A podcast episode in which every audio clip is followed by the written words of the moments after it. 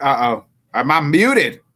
Uh, am I fro? There we go. There we go. Hey, welcome to another great uh, LTS show. I am your host, uh, Bodkins, of course, uh, steering this ship. Oh my gosh. Uh oh, there it is. This is what happens when you're the producer. I'm the producer, the host tonight. This shit's already screwing up. I've got to get a different computer or something, internet. I don't know uh, what it is around here, but uh, they don't pay me enough to host and produce, but tonight I am doing both. Uh, so unfortunately, slash fortunately for everybody, I'm the one clicking all the buttons. I'm the one talking on the mic. I got to do everything around here. I got to do everything around here. Um, but we got a great show for you. Uh, if you missed it yesterday, please check out yesterday morning show. Uh, and then I also had a great guest uh, last night. Uh, please check that out. Timmy B of the First Insight podcast uh, joined us. It was a lot. Joined me last night for talked a lot of UFC. Uh, it was really great. Uh, we talked just. I mean, it was all over the place. It was a lot of fun. But uh, so please check that out. Uh, you know, but let's get into it tonight. We got a lot to talk about, man. There's NFL news going on. We are just a few short weeks of training camp uh, going on. We'll be talking a little Wimbledon when Jim joins us, uh, you know, and then obviously when Jonathan Grisham joins us, we'll be talking a little uh, football as well. I mean, baseball and talking about the St. Louis Cardinals. Uh, they're they're going to be sellers at the deadline and things like that. So, uh, but that's a little bit later. Let's bring in the guys. Uh, none other than a man who's about to eat some crow. Uh, the D Hop news uh, dropped yesterday. Obviously, a two year deal. Got paid decent amount of money. And the man who's going to eat crow, I got to admit, I was wrong too. I thought I didn't think D Hop. Uh, one week ago, I said D Hop's not going to go to Tennessee, and uh, here we are, seven days later, suiting up for this man's team. Sam, what's up? Good evening, Nick. I just spit up all the crow feathers out of my mouth, but I haven't I haven't totally dined in yet because the season hasn't started. And I'm probably going to crap my pants if he ends up with 999 yards. gonna, Woo! Told you he was a number one wide receiver. he, he is. Doing, he is going to be a number one wide receiver. He's going to be your number one wide receiver. In yards or just it, on paper? Both. In oh, both. Okay. All right. Okay. All right. Both. Cool. Um, and he's going to be that guy. I know you've been scorned by 30 year old wide receivers before, but I will say it hurts so bad. It hurts, Nick. I have nothing. I, I will say this though: all those guys, when they went to um, Tennessee, you could tell the end was near, right? Like we knew that. So you look at Andre Johnson, he had a stint with the Colts before that, and we knew yep. his career was on the back end. Uh, you look at um, Randy Moss. Randy Moss was we knew he was on the back. He went to like three, played for three. That we were as his third team that season, so we knew his his he was uh, his best days were behind him. Mm-hmm. Uh, you look at who else? Um, uh, Julio Jones. Julio, Julio. I thought there was a little optimism, but I wasn't too like super stoked about it because his last you know year or two in Atlanta wasn't typical Julio Jones uh, days. Now I do think you're going to get a pretty darn good D Hop who still has some time stuff left in the tank. I still think he could get you a thousand yards. Uh, I, why Tennessee? What and how do you feel about it? Well, let's bring, hold on before you answer that. Let's go ahead and guy who D Hop's team scored. So we'll just go ahead and bring in our own Hall of Famer here before uh, we uh, get to going on this D Hop situation. Look at the shame. Look at it. Rebel Scott, with that shame. Lay what's that up? D Hop, why did you go? What's up, guys? D O. I'm. I'm. Listen, we have no wide receivers here, but uh, but I'm kind of glad in a way that we don't have D Hop, Bill O'Brien news every day. So I'm here. The, the drama would have been unreal. So Sam, let's yeah. let's go. Let's let's go with you. What um, how do you feel about the D Hop situation? And now uh, that he's a form, now that he is a Titan, and you got to eat a little crow. You got you got to root for him uh, to get a thousand yeah, yards. No, yeah, I have to root for him and smile as I drink mayo coffee as I do it. But uh, the shtick is uh, money. First of all, let's just call it what it is. The contract was aggressive and whatnot. Uh, and it's always so funny to me that these guys always end up going with the teams that offer them money, and then they're like, "I wanted to be here," whatever. come on, give me a break. Number two, uh, I think he. I know he likes Tim Kelly, and Tim Kelly is the offensive coordinator. He had his best years under him, and Tim Kelly is here. But uh, notes here that you guys might not know: Uh, the Titans are not in great cap shape, so they're going to have to extend somebody, and I think it's going to be uh, I think it's going to be Harold Landry. So I still think they're looking to offload Tannehill after the season's over. That's I think what I heard what I heard today, if I'm not mistaken, is this is basically a one year deal. Yeah, one year. Yeah, deal. two years. Heavy, heavy, heavy incentive based. Heavy yes, incentive based. yeah, and and basically the Patriots could have given D Hop that money, and Belichick incentivized the whole contract for him. So that's why he went to Tennessee. Yeah, so I, I, that's what I mean. That's what it comes down to. We can pay it up. I am highly shocked though because we went from what what was it, Scott minus two fifty to plus again, and then yeah. Nick and I saw yeah. that the Chiefs were knocking at the door. I'm like, well, he's going to the Chiefs. Go get you a ring, D Hop. Why wouldn't yep. you? So. I I was sitting in the middle of the red stadium in the burning hot seats behind home plate, close to home plate anyway, and uh, my phone's going crazy. And thank God Nick got me on Facebook Messenger and made a different sound, or I wouldn't have looked at it. so I was like, oh crap. So, uh, but it's done. He's done. He's here. I'm going to root for him. I hope I'm wrong. I hope I'm wrong about everything. I hope we make the playoffs, and I hope he gets a thousand yards, and I hope I have to drink mayo because of it. But I don't think I'm wrong. So prove me wrong, and I'll be happy to admit uh, I'm wrong. I mean, we, we said he took the money, and this stat was uh, sent to me. Shout out to my guy Kenny Miller. Uh, he said uh, he's not even the highest paid. He's the 21st paid, highest paid receiver off a of base salary, 17th with incentives. Uh, he said he's making 13 million. He's making the same money as Corey Davis, Curtis Ooh. Samuel, Hunter Renfrow. Well, that's crazy. I, I I didn't think. I thought it was pretty much an OBJ deal, wasn't it? No, it's no? less than the OBJ deal. Oh well, okay, because maybe all right, never mind. he likes us. Sorry. Maybe the incentive bring it up to 15 million I, this year. Well, I think it's the two-year deal, right? It's the two-year. Yeah. He, yeah. he got the he got the so you know um the bag not really the bag but he got the the two year security blanket right not a yeah. one year prove it deal he got a two year deal uh i think he wanted the the years i don't think kansas city was coming gonna come give him that kind of money and the, that that many years I guess this no. kind of signals though that the Titans are actually going to go for it. Like go for what though? I, I guess I mean I I I don't believe they're going to win a championship, but I mean that's what you play. That's what you play for. So I mean they're actually trying to do something, which I applaud them because in the Jeff Fisher day, something like this would never ever ever ever ever happen. So um, it, it's interesting. I find it very fascinating uh, that he's here, and I think a lot of people around here in Tennessee feel a lot of hope. I feel a lot of apprehension. That's how I feel. Shout out to my guy Craig. Uh, Schefty reported one of the first teams that D Hop talked to, likely the Chiefs or the Bills, wouldn't go higher than four million guaranteed. And does, That's, doesn't doesn't that kind of solidify my point though? I mean, come it, on, it why, why, aren't they paying him more? Like if he's if he only, is this excellent wide receiver, why why is he not worth more than four?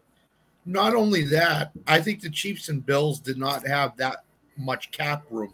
The Bills definitely don't. Yeah, Chiefs don't million. either. Chiefs are strapped. No, Chiefs are they strapped? Either. They yeah. haven't played Chris Clark yet, have they? No, no, they haven't. No. So, okay. Sam, how close does this bring Tennessee to Jacksonville, in your mind, if at all? It, oh gosh, I always hate these. Okay, I'm giving you guys this because everybody says the same thing. Sam, that's such a biased take. Blah blah blah. I've said report before that this team is going to stink or whatever else. Th- chances have gotten better with D Hop under your ring. I said before he would make the team better, but I didn't think he was going to play excellent. I think Chig Okonkwo is going to end up with the most receiving yards. But I think um, I think you split with Jacksonville right now, and they're just going to have a head to head. Whoever wins the most, kind of. Yeah. How it goes. You know? Well, I mean, there's not a play. I don't think the winner of this division. There's not going to be a second team makes the playoffs. I don't think either one of these. No. You know, you win the division, you have to get in. I think there's too many other good teams. Correct. Uh, in the in the division, but I mean, if, if they get in the playoffs, I I don't like their chances against any of these teams, any of the other teams. I don't. I don't either. Look, I haven't seen this new offense yet. I haven't seen. They've said they get the concepts, yada yada. This is all off-season talk. We've guys, we've been around enough. We've seen this a million times over. Okay, yeah. I have. You have to show me what you're talking about. if it, I and other than that, I'm just going to go by the history. What I've seen is not great. What I've seen you draft, I'm not really impressed by. What I've seen you do so far, the last two years, especially, I'm not really impressed by. So Yeah. you really you've got to prove it to me because right now, like all I see is you spreading. You're paying D Hop, but a pretty good amount of money when you're already strapped for cash to go out there and play. So if you really think you're going for it, by all means, prove me wrong. But until I'm proven wrong, I'm going to sit here and judge. I, I mean, to me, Judge, judge, judge, me- judge, judge. Treylon Burks is the key to this team. He needs to have a good year. If he doesn't have a good, I don't care what think- everybody says about D Hop. I don't care what they think. Oh, he's going to get 150 targets. He's not going to get 150 targets. Number one, that's not Vrabel and Tennessee's mo. Number No. two, Treylon Burks now goes into the wide receiver two role. Supposedly, supposedly, he might be better off in the wide receiver two role, where he, in terms of the wide receiver one, we saw it with Devonta Smith. We've seen it with Tee Higgins. We've seen it with all these other guys. When they go from the one to the two, they become much better receivers because they're not going against the best corner of that team. So I think Yeah. Treylon Burke could be in for a really good year this year. Yeah. Uh, I, I, I disagree with that real fresh channel. I, I I think Vrabel is in charge, and that's what Vrabel wanted. I don't think, and Vrabel doesn't give two shits about the fan base. I mean, I'm He just being doesn't. straight with you. No, he doesn't. So uh, it, it might seem that way, and I can honest, honestly understand why you think so. But mm, I, I, I think Vrabel just wanted the guy, so they went and got him. Vrabel has the most power power of most NFL head coaches, more than so at this moment. So I this this smells like a Vrabel move. I think it's a Vrabel. I, move. I saw. I, saw. I think the Chig is the most important spot, Scott. That's I think Chig is the most Yeah. important player. I saw I- on the I internet agree. today was if Vrabel and the Titans don't make the playoffs, Vrabel's out. I said absolutely not. Mm, He's no, he- no way. he's he's secure. They're trying to re kind of build this thing again. On the move, they're rebuilding it on the move. yes, that's what they're yeah. trying to do. Yeah. which is I don't like preferably, but we're going to go for it because it hardly ever works out. It hardly ever works out. So Right. Right. I'm a student of history. I can't. Scott, do you think this puts them any closer to to Jacksonville? I don't. I, I think It I all depends on Trevor, right? I That- think- that's yeah, what it depends exactly. Exactly. If if Jacksonville supposedly the rumors coming out of camp is Ridley is is all that in the number one alpha receiver. Yeah. The new running back tanks Tank Bigsby has been has been really, really good and solid. So if that's the case and Jacksonville lives up to the I don't think anybody's beating Jacksonville for the division. All I- I'm- season I'm- chit chat. I'm with it. you. I'm with you. And we'll break down this whole division uh, Yeah. later in a few weeks.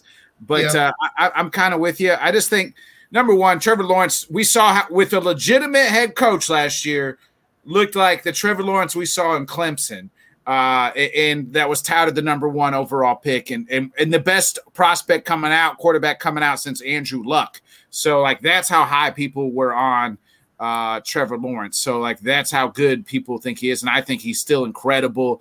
Um, that I do think that you know I the the Ridley. Then you add you add they still have Christian Kirk who had a hell of a year last year. Zay Jones they just locked up Evan Engram. Like they got a lot of offensive powers, and then they got the taste right last year. And you forget they're really just you know I know Mahomes got hurt in that game, but they're just one or two plays away uh, from Jacksonville in that Jacksonville game. You I know, thought, you know the mistakes that Trevor Lawrence makes still doesn't bother you at all. I, I'm honestly asking. I'm not throwing. No, I, I mean that's part of the growing pains. You know, now we're in year three. Uh, I kind of equivalent to last year's his rookie year almost. So now year three. Let's see. They they you got the legitimate uh, wide receiver one in Ridley now.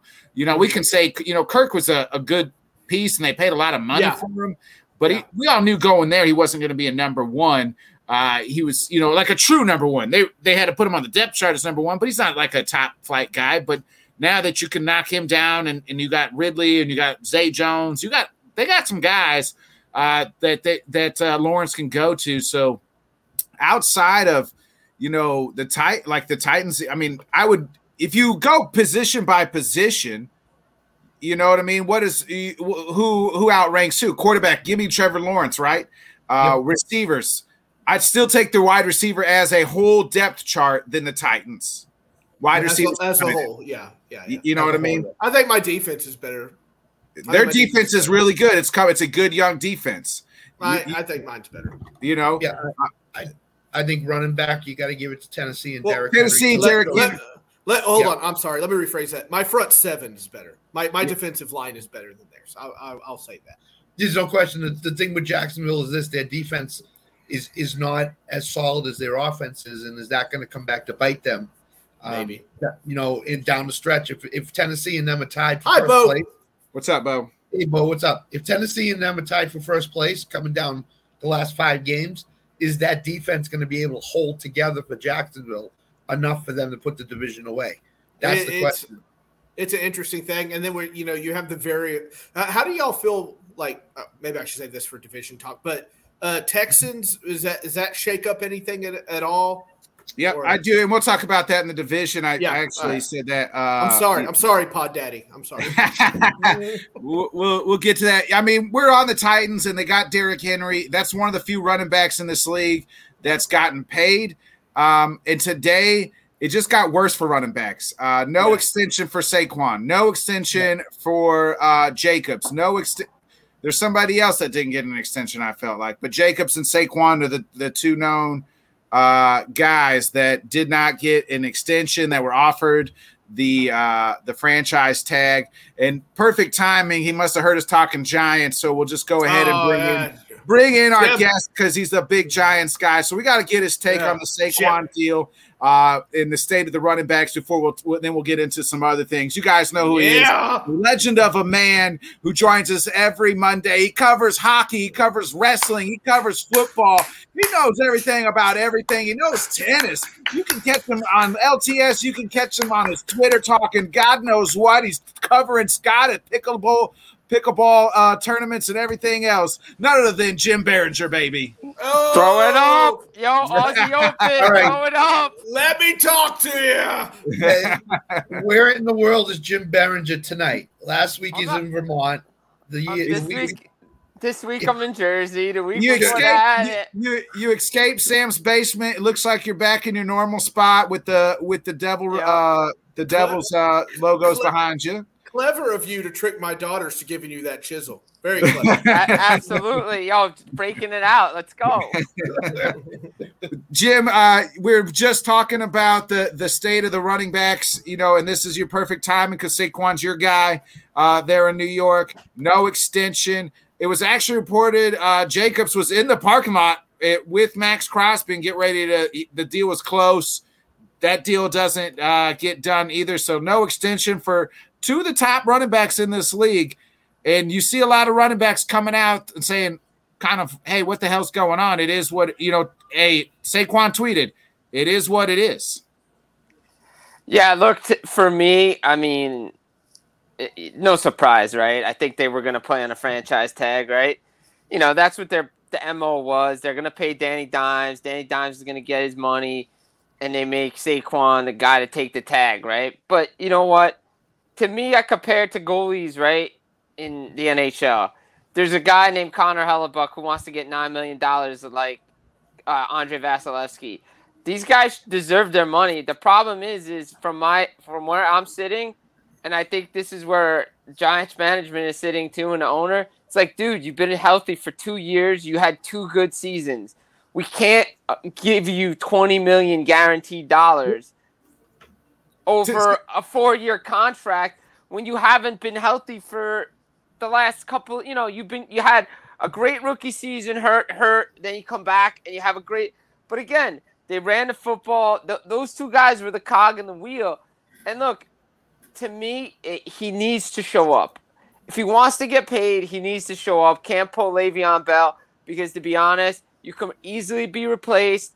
They can easily find somebody else and taking a year off from football is never a good thing, especially if you're running back. Well, here's the thing: ask Le'Veon Bell how it worked out for him. He'd say that was it was a, he he messed up. He messed his whole career up. He was never the same after the that. You don't get better at something by not doing it. Uh, so that that's that's the key.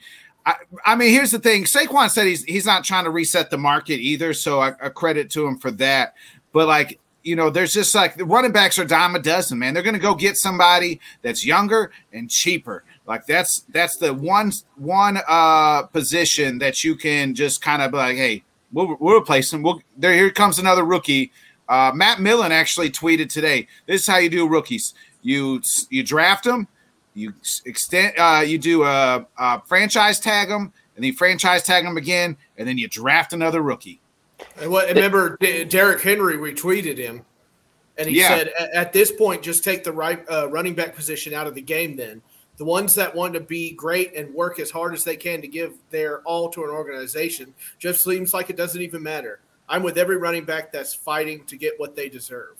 I mean, I get yeah. his position, but at the same time, I mean, but also Derrick Derrick Henry also got paid by Tennessee, and they gave him his money. Like he can, I, I you know, if he didn't get paid, I'm wondering if he's saying this because he I got agree. paid like, you know, the dude got paid. He got paid coming off one of his best seasons ever. He's a monster. He's a different running back than Saquon Barkley. He, he's he is, and and Henry's close to two thousand yards uh rushing twice. You know what I mean? Right. Like, you, you, know, he was he was he was there. Scott, you've watched uh, football since its inception. You've seen every great running back that there is, from Whoa. the likes of uh, you know Jim Brown, Barry Sanders, Sweetness, Emmitt uh, to now. What's your thoughts here on on the state of the the running backs?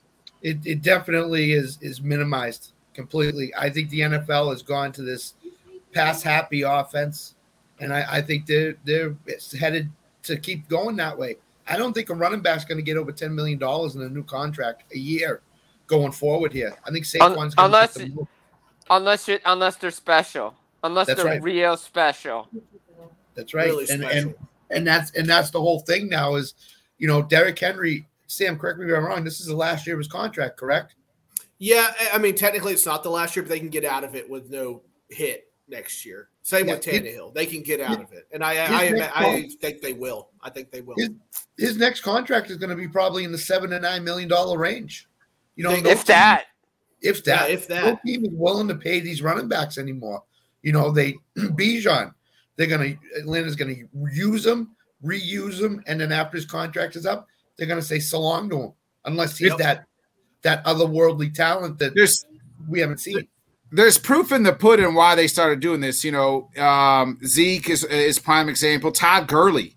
Remember, Todd Gurley got paid yeah. by the Rams yeah, and then just absolutely fell off. Now, part of that was the Rams' fault because the man had degenerate knee uh, knees from like even college, and they just they still paid him all that money.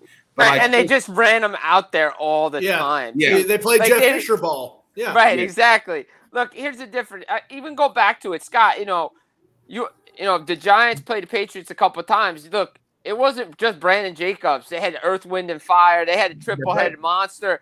That's Every right. time they went to the Super Bowl, outside of the early years when it was you know O.J. Anderson running the football. Yeah like yeah. the Giants kind of started this thing with this three-headed monster. Like guys yeah. are starting to look at, you know, who even the Patriots too. Look at Bill. I mean, yo, just feed whoever's there, just throw him in. Right. Okay, this guy, White, okay. Oh, he's not good today. Okay, somebody else is gonna come in. Like yep. it, it's definitely evolved for sure. There's definitely special ones out there. But we've been seeing this year, Kansas City. Um, you know, they they ran with three guys, and again, that's why what what's his face isn't really going to get paid too much because, you know, hey, it's a running back position. You could we could find you anywhere. And look, do I think Saquon deserved to get paid? Like I would have been okay if they paid him like 13, 14 million a season. Hey, whatever, whatever the guarantee money is. I think I think every Giant fan be okay with it. I'm just not sure. I think, to be honest, I compare this to a bridge deal. I think they want him to go prove it again. And if you're healthy again, they'll go pay him. Yeah, but uh, here's here's the thing: here's the X factor. Is Saquon really going to come through on what he said and is going to sit out week one? no, I don't think so. Once you start missing paychecks, and also don't forget if he does come back week week one, how effective is he going to be? How many times we guys come in after holdouts and pull hamstring, pull quad, quite a number. Like there, those are all the off season training you can do in shorts, no shirt all right. that stuff. You got to get hit and be able to play those preseason games. And I know they're meaningless and I know they don't matter, but still you get a you get those reps, your body gets used to those reps, and exactly. now you're ready to go. it's worked out for one guy, right? And that one guy was Emmitt Smith. You remember, uh, it was after the I think the Cowboys won their first Super Bowl. Yeah. games. and he missed the he said the Cowboys were 0 and 2. And Jerry opened up the book for Emmitt, said, Get his ass here because we need him. And it so like And they that- got blown out in those two games too. yeah. They did. Yeah, they did. They did. So like that's that was the that was the one time it worked for some a, a running back. Like it typically doesn't work for anybody, uh, but that was the one time that it did work out. I I like I said, ask Le'Veon Bell. It didn't work out for him. He said it, it ruined his whole career uh, because again, you're just not you're not out there doing it. You're not in the offense. You're not practicing. You can stay at home and do all the workouts you want, but it's still different than the day to day grind that you're you're doing with your team. Yeah, I 100% agree. And I think, look, I think he'll be there week one. Once you start missing paychecks, like game check, like, all right, off, off se- all right, it, it sucks he's to miss training camp, okay? All right, whatever. You know, stray hands miss training camp. Guys in the past miss training camp. All right, big deal. When you start missing game checks and it starts affecting your wallet, that's a different story. I think that's to be where he's to be like, all right, I think I'd rather take $10 million than no million dollars because he's not going to get paid. Well, that, And- that's ten million guaranteed. That, that's the thing about the franchise tag. It- it's uh, it's fully guaranteed. The franchise tag's fully guaranteed. So why not Right. take your ten million fully guaranteed and just call it good for the year? And then Right, after that, they- they're either going to franchise tag you again, which like would be Kirk Cousins did that, right? Kirk Cousins played two back to back years on franchise tag, was Wow. fully guaranteed, and then and then He made after- like what did he make like forty million dollars or Yeah. something Yeah. like that? Yeah. Guaranteed. Yep. About 40 million. Yes. Yep. I mean, look So around the running back landscape. How many running backs right now are getting more than ten million dollars a year? Well, that's the thing. That's why it is ten million uh, for the franchise tag, Yeah. I believe. Uh, I'd Yeah. have to. I think Google I it. think McCaffrey McCaffrey's like sixteen or something like that, right? I think Because- I think Derrick I think Derrick's 16. I could be wrong. Maybe he's 14. I'd have to look at it again. But I mean, Yep. like, I guess what I think about when I hear these guys whining, whining is a strong term, complaining about the uh, you know thing. I'm like, what about the other guys? Like, what about when the wide receiver was not as appreciated as it was, and running backs were? You know, last decade or so. Look, you know, I, you know, t- these here's things the, happen. here- it's just where we are. look, I'll, I'll be an analyst, but now this is me being sarcastic. Here's the smallest violin playing for all these guys that are making millions of dollars. Okay, Yeah. I really don't care, and the fans don't care. Like, get I your agree, ass Ben. and go Uh, play. Like, Yeah, so- like, like this is just me being sarcastic. But Sure. analyze wise, like I understand where these guys are coming from. Your body takes a beating. You want to be paid Sure for does. it but it's Sure does. also a business. Like you have to understand it's also a business. Like the minute you get drafted, you need to understand it's a business. Exactly. You you can be out of a job like that. It- as so- long as you hit the 3-year mark eh, or whatever the number of games is, like that you have to get before you get your pe- like then your pension's fully guaranteed. Cuz I know a couple of guys that came from Jersey didn't hit that mark and lost their pension. They didn't get the full pension. Uh, Mm. As long as you can get that mark, then you're fine. But again, running back position, we've seen it. Wide receiver position, the game's evolved to where it's a passing game now, and it's Yeah. just pass happy league. You, the run sets up this. Like there are good teams that know still how to you run the football, and you still need to do that because it's set up play, play action. Like the Giants are all well and good; they can run the football all they want, but they still can't throw the football down the field, and that's, That's the right. problem and they- they get exposed. I mean, Nick knows how many times it came on here on Monday nights during the season and said, "Oh, yep, it's a great win, but what's going to happen when they take away the run?" Or, or if, if the game got too out of control, they were playing these close one game, one score Yeah. games. So the the uh, the other player was Scott uh, was Tony Pollard. Now Tony did sign his franchise tag. Uh, Yeah. No long term deal was reached, but uh, Saquon and Josh Jacobs have not signed th- their, and it's ten million. And the reason it's ten million is because that's what the market sets. So when they do the franchise tag, Yeah. I think they take the average or that you get like the highest, uh, like this whatever the average of like the top, the second highest or the highest uh, Okay. of, of the top three uh, at that position or something like that. So the running back is at 10 million because running backs aren't paying anybody, but that Yeah. franchise tag's guaranteed. So like Kirk Cousins The got like you know. you know, his uh his franchise tag was an astronomical amount because The quarterback position. The quarterback sets the market, right? Like that's the highest paid position in all, uh, you know, in all the football. So Wasn't he the highest paid quarterback one year because of that franchise? yeah, tag? yeah, two, was. years, Yeah, two was. years. They're back to back. The second year for sure, uh, fully guaranteed. You So, like that? yeah, you like that. So like that's why it's 10 million. It was it. So it's those three guys. Tony Pollard didn't get an extension done today either, playing on a one year franchise tag, which smart for Dallas. I would do the same thing. Uh, guy coming off an injury, uh, guy who has never really proven himself to be the workhorse now. So Mhm. smart for Tony or smart for the Cowboys uh, and, and to pay the 10 million. They're- And I don't know who knows what happens with Tony after this year. We'll find out uh, in about uh, you know eight months. And have you heard anything from Tony Pollard's camp about dissatisfaction with with the franchise tag? You haven't heard a word. I Yeah, mean, but he, He's, but he's not. He's also not- injured. Isn't? He's coming Yeah, back he's not. major He's not. injury, Yeah, so- he's not in a position to be talking about Yeah. the franchise Yeah. tag when he just got Right. injured at the end of the season. And he's not a guy that's that's taken the been the workhorse in the face of the franchise, right? Like Exactly. Saquon's But been the workhorse, the, the the top guy since the day he stepped on the field. Look, Yeah. and last year they had Breida and and they had Saquon. It was a good good backfield for that. So, I I like you know they brought they brought him back. You know, hopefully he shows up. I think if he's smart and he gets and he talks to Le'Veon Bell and he talks to some of these got other guys. You know, we know it worked out for Emmitt, but that's a rare case. Yeah. Again, exactly. most of the time it doesn't work out. And look, Saquon, he's a great running back. He is. He was a great running back in, in college. Daboll got him starting to go north south again, which is what and generate through the power of those legs that he posts on Instagram all the time, all those workouts. But his legs are great. Instead Big of doing that, it's, instead of going east west, he's going north south again. And he's just grinding through the hole, which is great for the Giants. But again, I, they, can they find somebody in training camp? They might. They've done it before. I think Ahmad Bradshaw was there too, like in training Right. camp years ago. They just, hey, all right, this kid just showed up. Okay, here we go. Put him in. Yep. It'll be interesting to see what the Giants eh, uh, do with Saquon and, and Josh Jacobs with the with the Raiders. It seems like that deal is almost done. I think they can still work out a deal and get, eh, even though the deadline's passed. Uh, I don't know how that works out, but they can. um, I don't know if they don't I sign. think I don't think they can until the season. I want to say. I Okay. once the deadline hits, you you can't talk extension until after week one of the NFL season. So So maybe who knows what happens there? Yeah.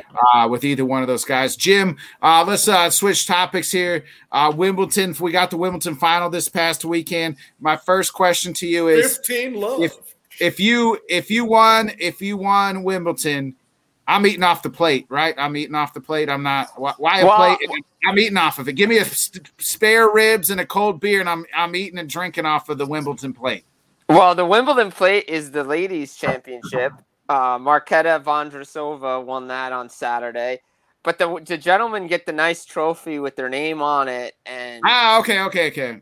and they. I mean, I've never seen anybody drink out of it. I've seen a lot of guys take a bite into it and kiss it. Uh, but you know, look, that plate is nice too. Uh, I would definitely eat off that plate. I'm not gonna lie. Hey, But, bring you know, out the fine china, baby. Hey, bring out my Wimbledon plate. I'm about to flex on all our guests. um, but you know, the tradition. Your is Wimbledon nice. plate, sir. Mm. it's, it's just a it's a it's a great uh, it's a great tradition uh, in July.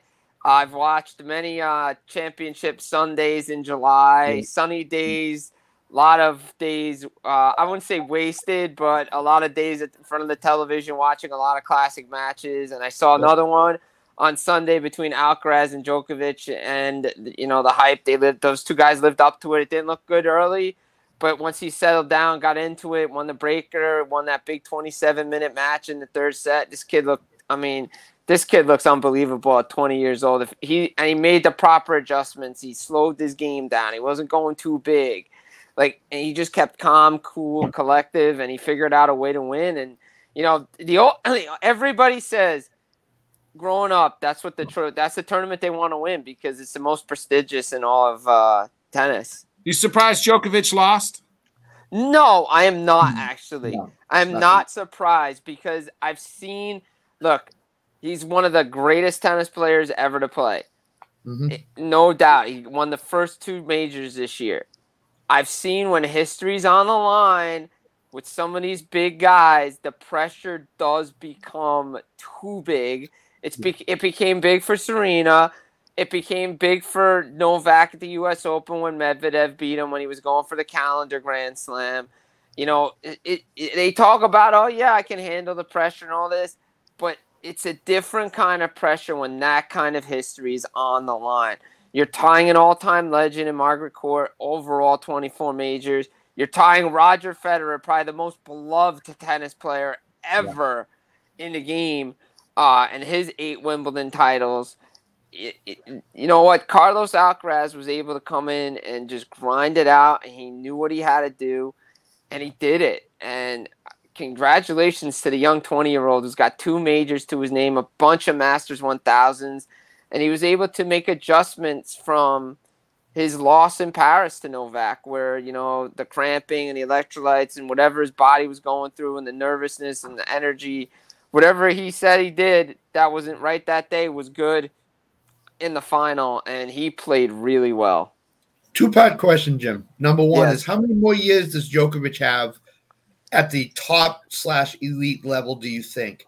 And number two, this kid Alcaraz can he get to the Djokovic Federer stage of, of a career in tennis? All right, so I think what is that? Novak's what thirty six now.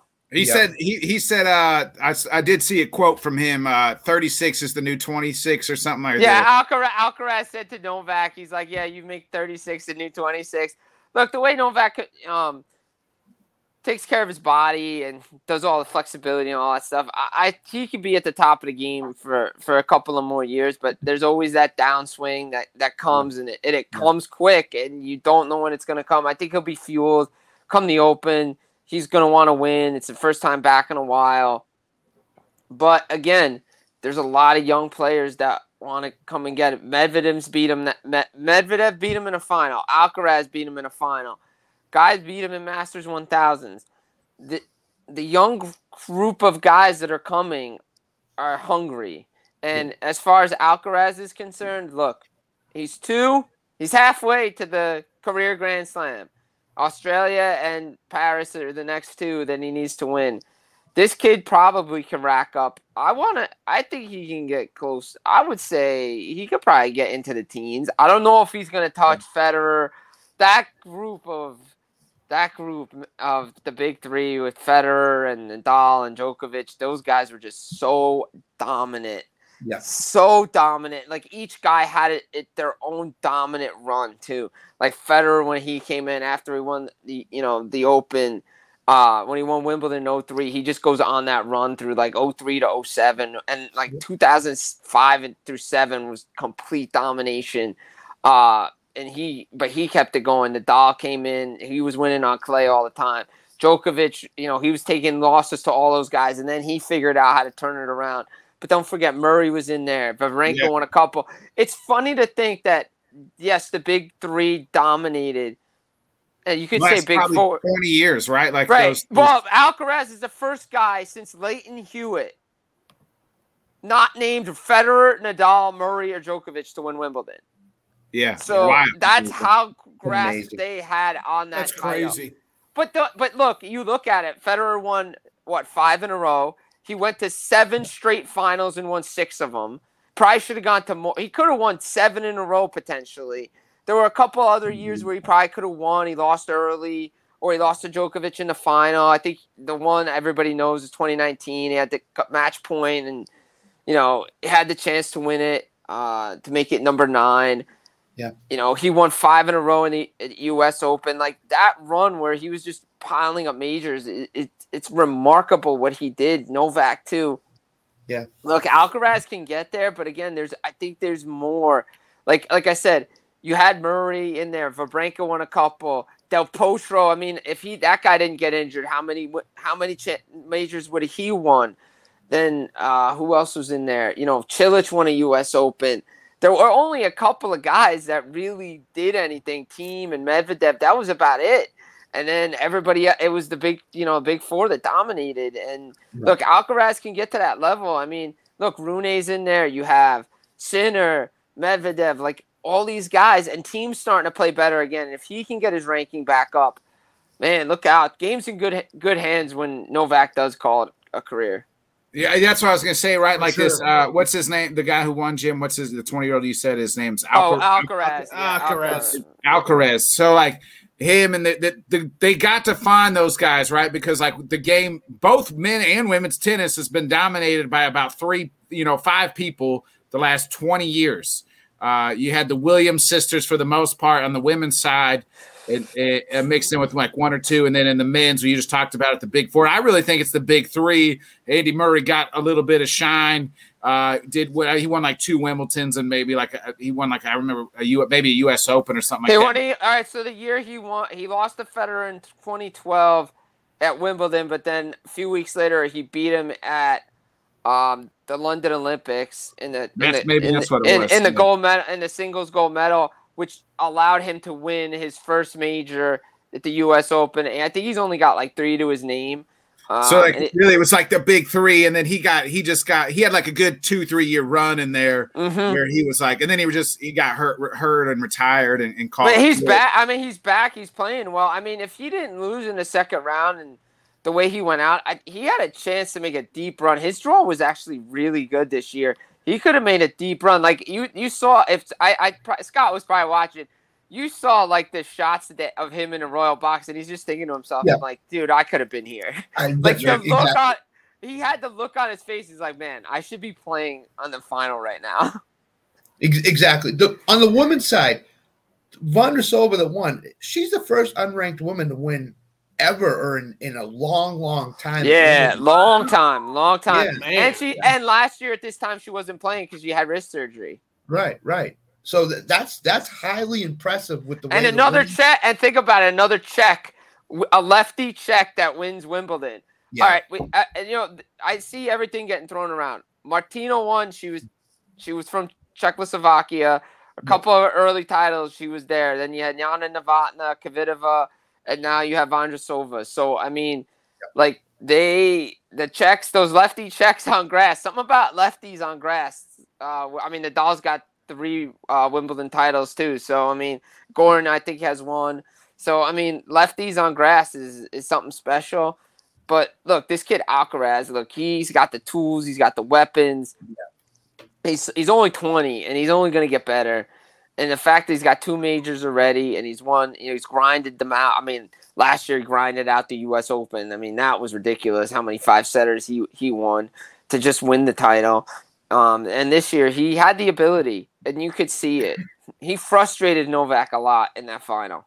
Yeah, and for everybody out there, what you see at Wimbledon and what you're going to see at the U.S. Open is going to be totally different things. Completely different. hard court. Yeah, and, that, and yeah. The, the thing, fact so. that he's 20 is just amazing to me. That's just Well, that's- nuts. you know, but before before the the these three guys, Federer and Nadal, like twenty, you were in your prime in tennis. You know, 20 Mhm. at twenty eight, like you're you're past your prime. Like Yeah, it- Agassi was the first guy to say, okay, you know what? We hit the age of 30, I'm going to win majors because he was with Gil Reyes and he was out in Vegas training, like conditioning his body. But don't forget, like the first half of Agassi's career, it wasn't like the great, like he did win a couple of majors, but he was like, he wasn't like the Agassi we saw at the end because he, he just didn't want to like be a part of the sport because of like all the work that went into just being just being that guy. And then when he came back and, you know, the second half of his career where he took off and, you know, with Brad Gilbert and, and you know, he had to come back at the French to, to complete the calendar Grand Slam and, you know, the Grand Slam. And so, you know, yes, 20 rows. You think about it. Boris Becker won two uh, before 21 back to back Wimbledon 17 18. You know, Courier won a couple French Open. Michael Chang was 18 when he won a French Open. Yeah, at that time, guys were turning pro at that young. Now, some guys are taking college routes, they're staying in challengers a little bit longer. How they come up. Um, But now, like Federer took some time, Nadal took time, Djokovic.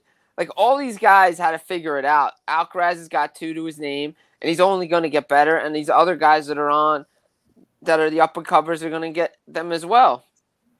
Jim, uh, let's uh, before we get you out of here, we got always got to talk a little wrestling with you because Yeah. Uh, Sam will Sam will start falling asleep and be he gets all pouty if we don't talk wrestling. Uh, you messaged me on yesterday and asked me if I watched that uh, that tag match on Collision, uh, the two out of three uh, FTR versus Jay White and uh, um, Juice Robinson.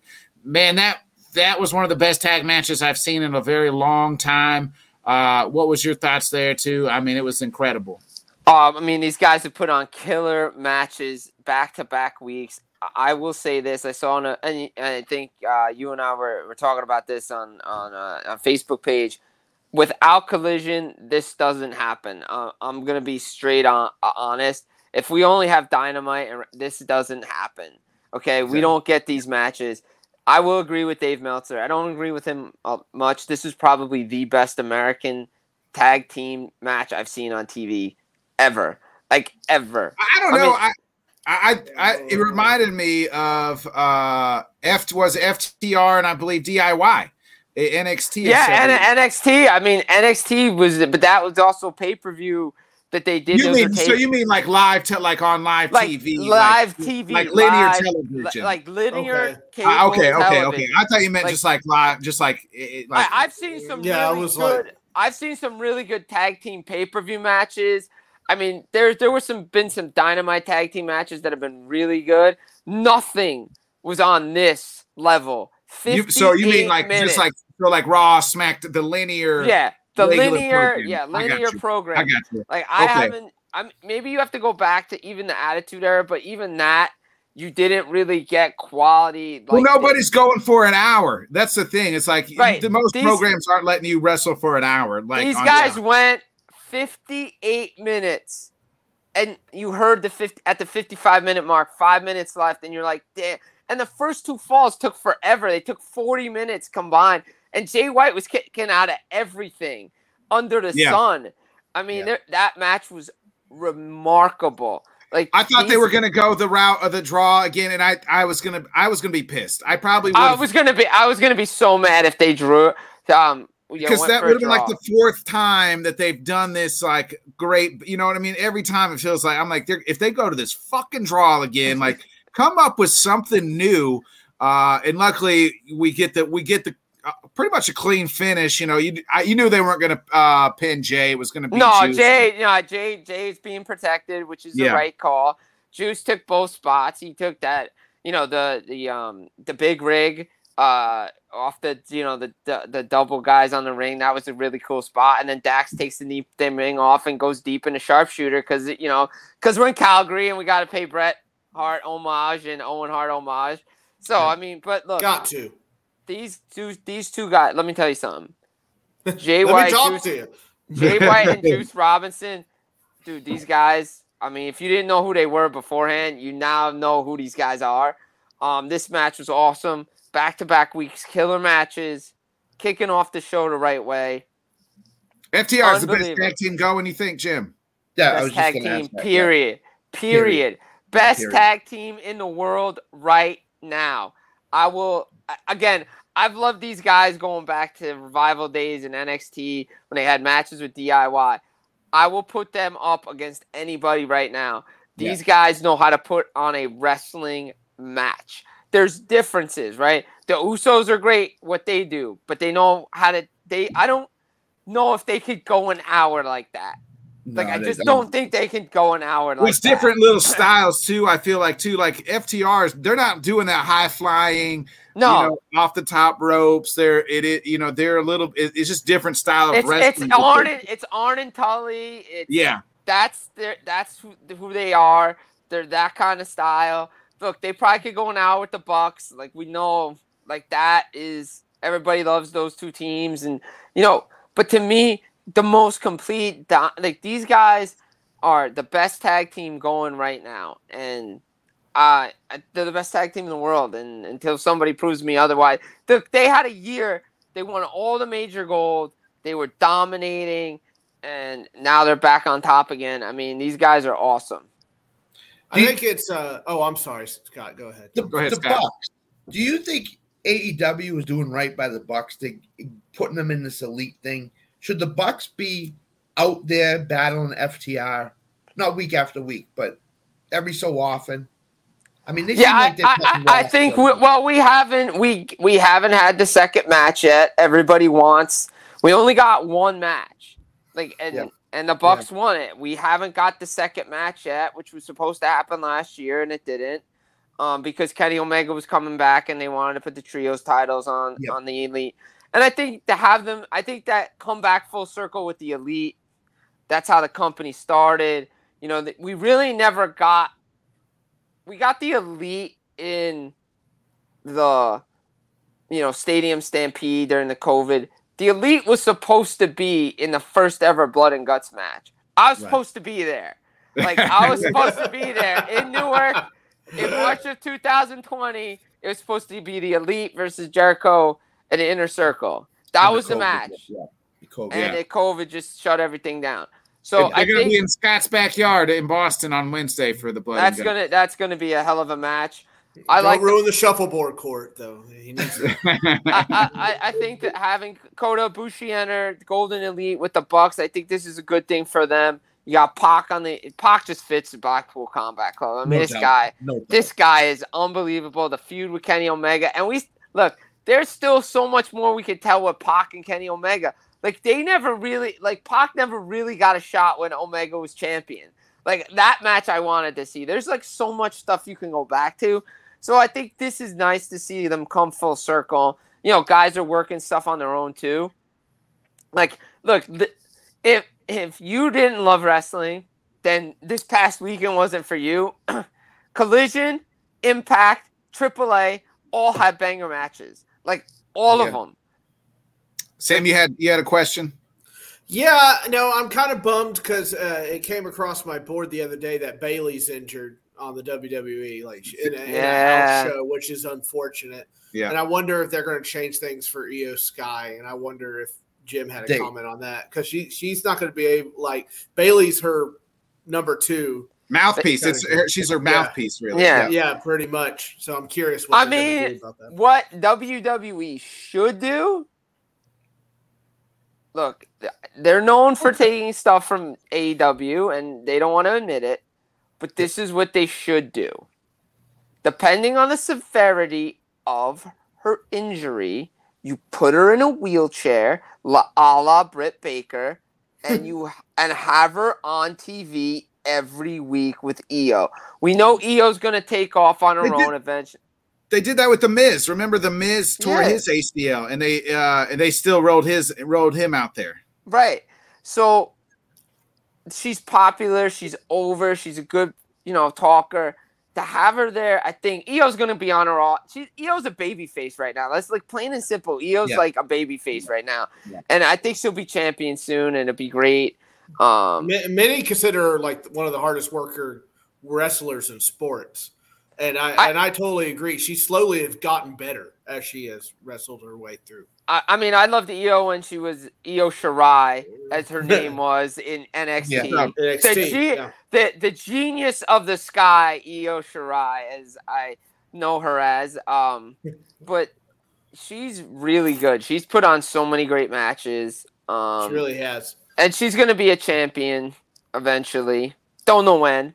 Kind of like kind of like our boy LA Knight's going to be USA champion after SummerSlam. Well, they- Well, what did Charlotte's there part time now? Charlotte's part time. Everybody needs to needs to Yeah. look at that. She's part time. Yeah.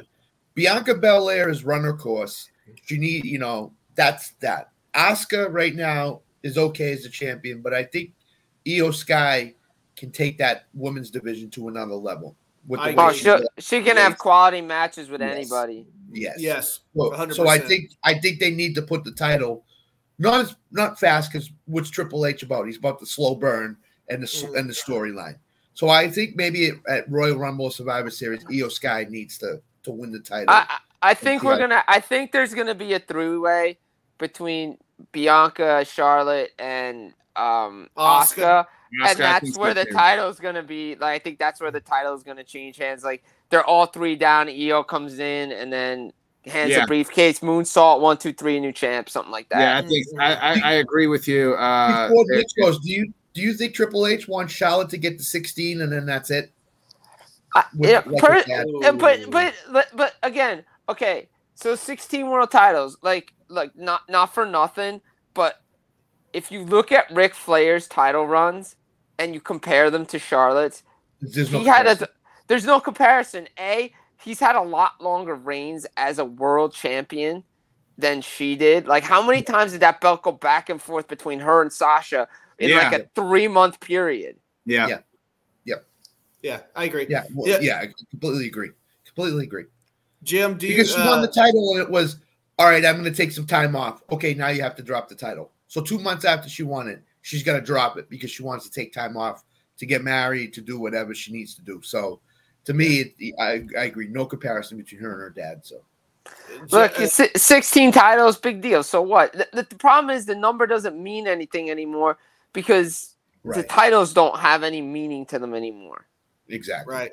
That match Yeah. with uh, the match with uh, Austin Theory is intriguing. It feels like they've been pushing Austin Theory so hard, and it's just He's never falling flat off. though. He has no. Yeah, he has no falling Yeah, flat. momentum. he's, And he's then you have- flat right now. And then you have, you know, LA Knight, not to toot my own horn here, walks out and does like a five minute promo and it gets eight million views. You know, he didn't, he just whatever. Dude, this guy's everywhere. Dude, LA Knight's everywhere. like everywhere. Like Everywhere. everybody's pulling up like old clips from everywhere. Oh, I know. Like- it's crazy. Oh, I saw videos of the Ohio Valley. Like yeah, wrestling, Ohio? Oh. Valley, like Ohio Valley Wrestling, LA Knight.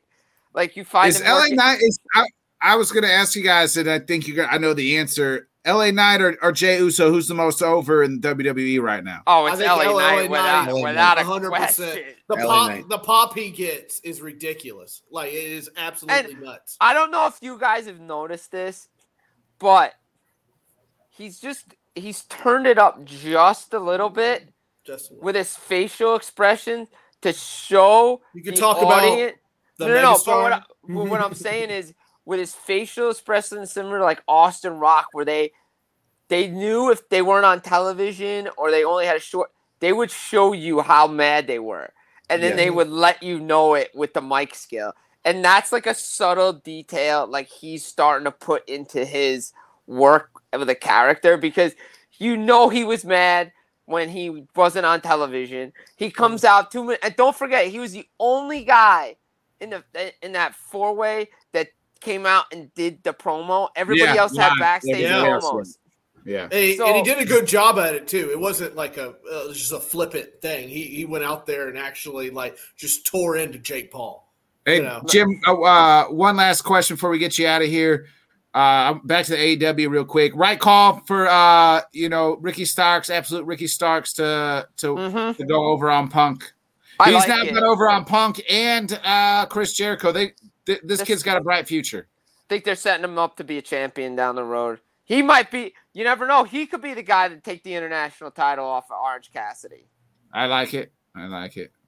I They are think the with TNT. I don't even know who the hell the who's the hell the TNT champion. I don't even know anymore. Luchasaurus is that. Well, Christian Cage says. Oh yeah, that's right. That's TNT, right. Yeah, but That's but right. I think I think because I think maybe Orange could be maybe he he takes it off of Orange, and because the you know look he used the ropes, little cheating, you know, and then the way he takes the trophy and just walks off. Obviously on Battle Belts it was different. He has to be nice with Martha Hart and not really be Yeah. a character, but um the fact that like he just like um who the hell was um oh my god who the hell came out that guy from Japan like one of Owen Hart's like rivals. Oh yeah, Oh. uh Kenosho or whatever his name. Yeah, uh, and he just took the yeah yeah Luch, yeah um yeah Tiger yeah. Uh, he just came out, took the trophy, and walked by him. He didn't even do anything. So I Yeah. think he's gonna turn back heel, even though he's over as a babyface. I think the heelish stuff. Well, that's So kind of like LA Knight. LA Knight's supposed to be a heel, but he's so over. It's you know he's a face, so it's like the, you can have the heelish tendency still, still, but you can still be a face. Yeah, exactly. So I, I, I think Ricky. I think to me they're setting up Ricky, um, to be a champion. Maybe at the end of this year, who knows? Um, but I think they're setting him up to be a champion because you just beat Punk, you beat Jericho, you have some nice wins. I think they're gonna set him up to be a, world champion. Now the world guy, but I think he's gonna. I would not be surprised if he is the next international champion because he's paid his dues. Remember, Cody's the one that brought him in. He had the TNT Open Challenge, all that stuff. He's been there a while. He's really paid his dues. And he's got a lot of. He's now has a lot of you know muster behind him. Unlike, and I have to say this, I'm not a big fan of this move. I like the fact that sometimes AEW doesn't give you your wins and you don't come in like red hot and you get titles right away. Unlike Impact, where Trinity beat Deonna Purrazzo like right away to win the Impact Women's World Title. I'm like, come on, like really, you're gonna win in your first title match?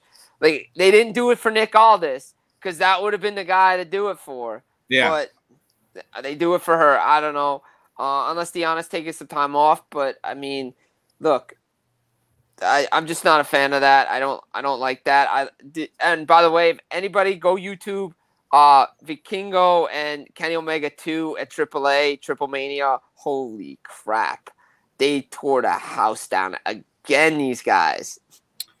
Jim, it was a pleasure as always talking to you every Monday. Uh, we appreciate it, and maybe we'll talk. Uh, we'll have a little bit more hockey. There wasn't a lot of hockey news this week. So the, the only the only thing I will say about the hockey front, the 10 year rebuild, uh, Chicago, they got their man, uh, Connor Bedard, three year entry level deal today. I think Ross Colton signed like a four year deal. Hey, was all right. Hey, we'll see in the playoffs, uh, you know, in 10 years, Blackhawks. Yeah, exactly. Exactly. 10 year plan, 10 year, 10 year plan quoted by, um, you know, Sports Buffoons now on uh, Let's Talk Sports Show. We, we have the 10 year plan in Chicago. Ross Colton got a nice deal in Colorado, got $4 million over four years. Uh, again, you know, nice player that's a little high on the AAV. But hey, you know what? Guys get you know guys are getting paid, so why not? Um, the only things really out there before I get out of here, you know, Tarasenko's still on sign, Dumba still on sign. Where does Hellebuyck go? Uh, are we trading Carlson, Matthews, stuff like that? But again, it's the dog days of uh, the summer. A lot of NFL talk. We know Hard Knocks is right around the corner. Uh, Jets and Aaron Rodgers, Giants, you know, all the fun stuff. But definitely, you know, we're we're getting close. We're inching. We're getting closer to SummerSlam. All in. All all right. For for the guys here, because I know if you if there's a bundle for All Out and All In, you you taking the bundle, or are you just going off the better card for the pay per view? I know Nick doesn't pay for stuff anymore anyway, but if you had to, if you had to, would you? I probably buy the bundle, right? Probably buy right. the bundle. Yeah. yeah bundle. I, bundle. Me too. Me yeah. too. But again, I don't know if it's gonna be offered. I don't. They haven't even said if All Out is on pay per view. No, Be- no. They, they don't even have a match made.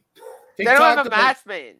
Did they talk about HBO for All Out? That's so they're talking. There's a deal working with Warner Brothers, which could yeah. could happen, Scott. That they yeah. they're working yeah. that out. Well, Jim, we'll catch you next Monday, brother. We appreciate it as always. We'll see you next Monday. Give it up for the legendary man that is Jim, Jim Behringer, everybody. Jim, Jim, before you go, could you remind everybody which name is on superstar? Uh, which superstar is on everybody's lips?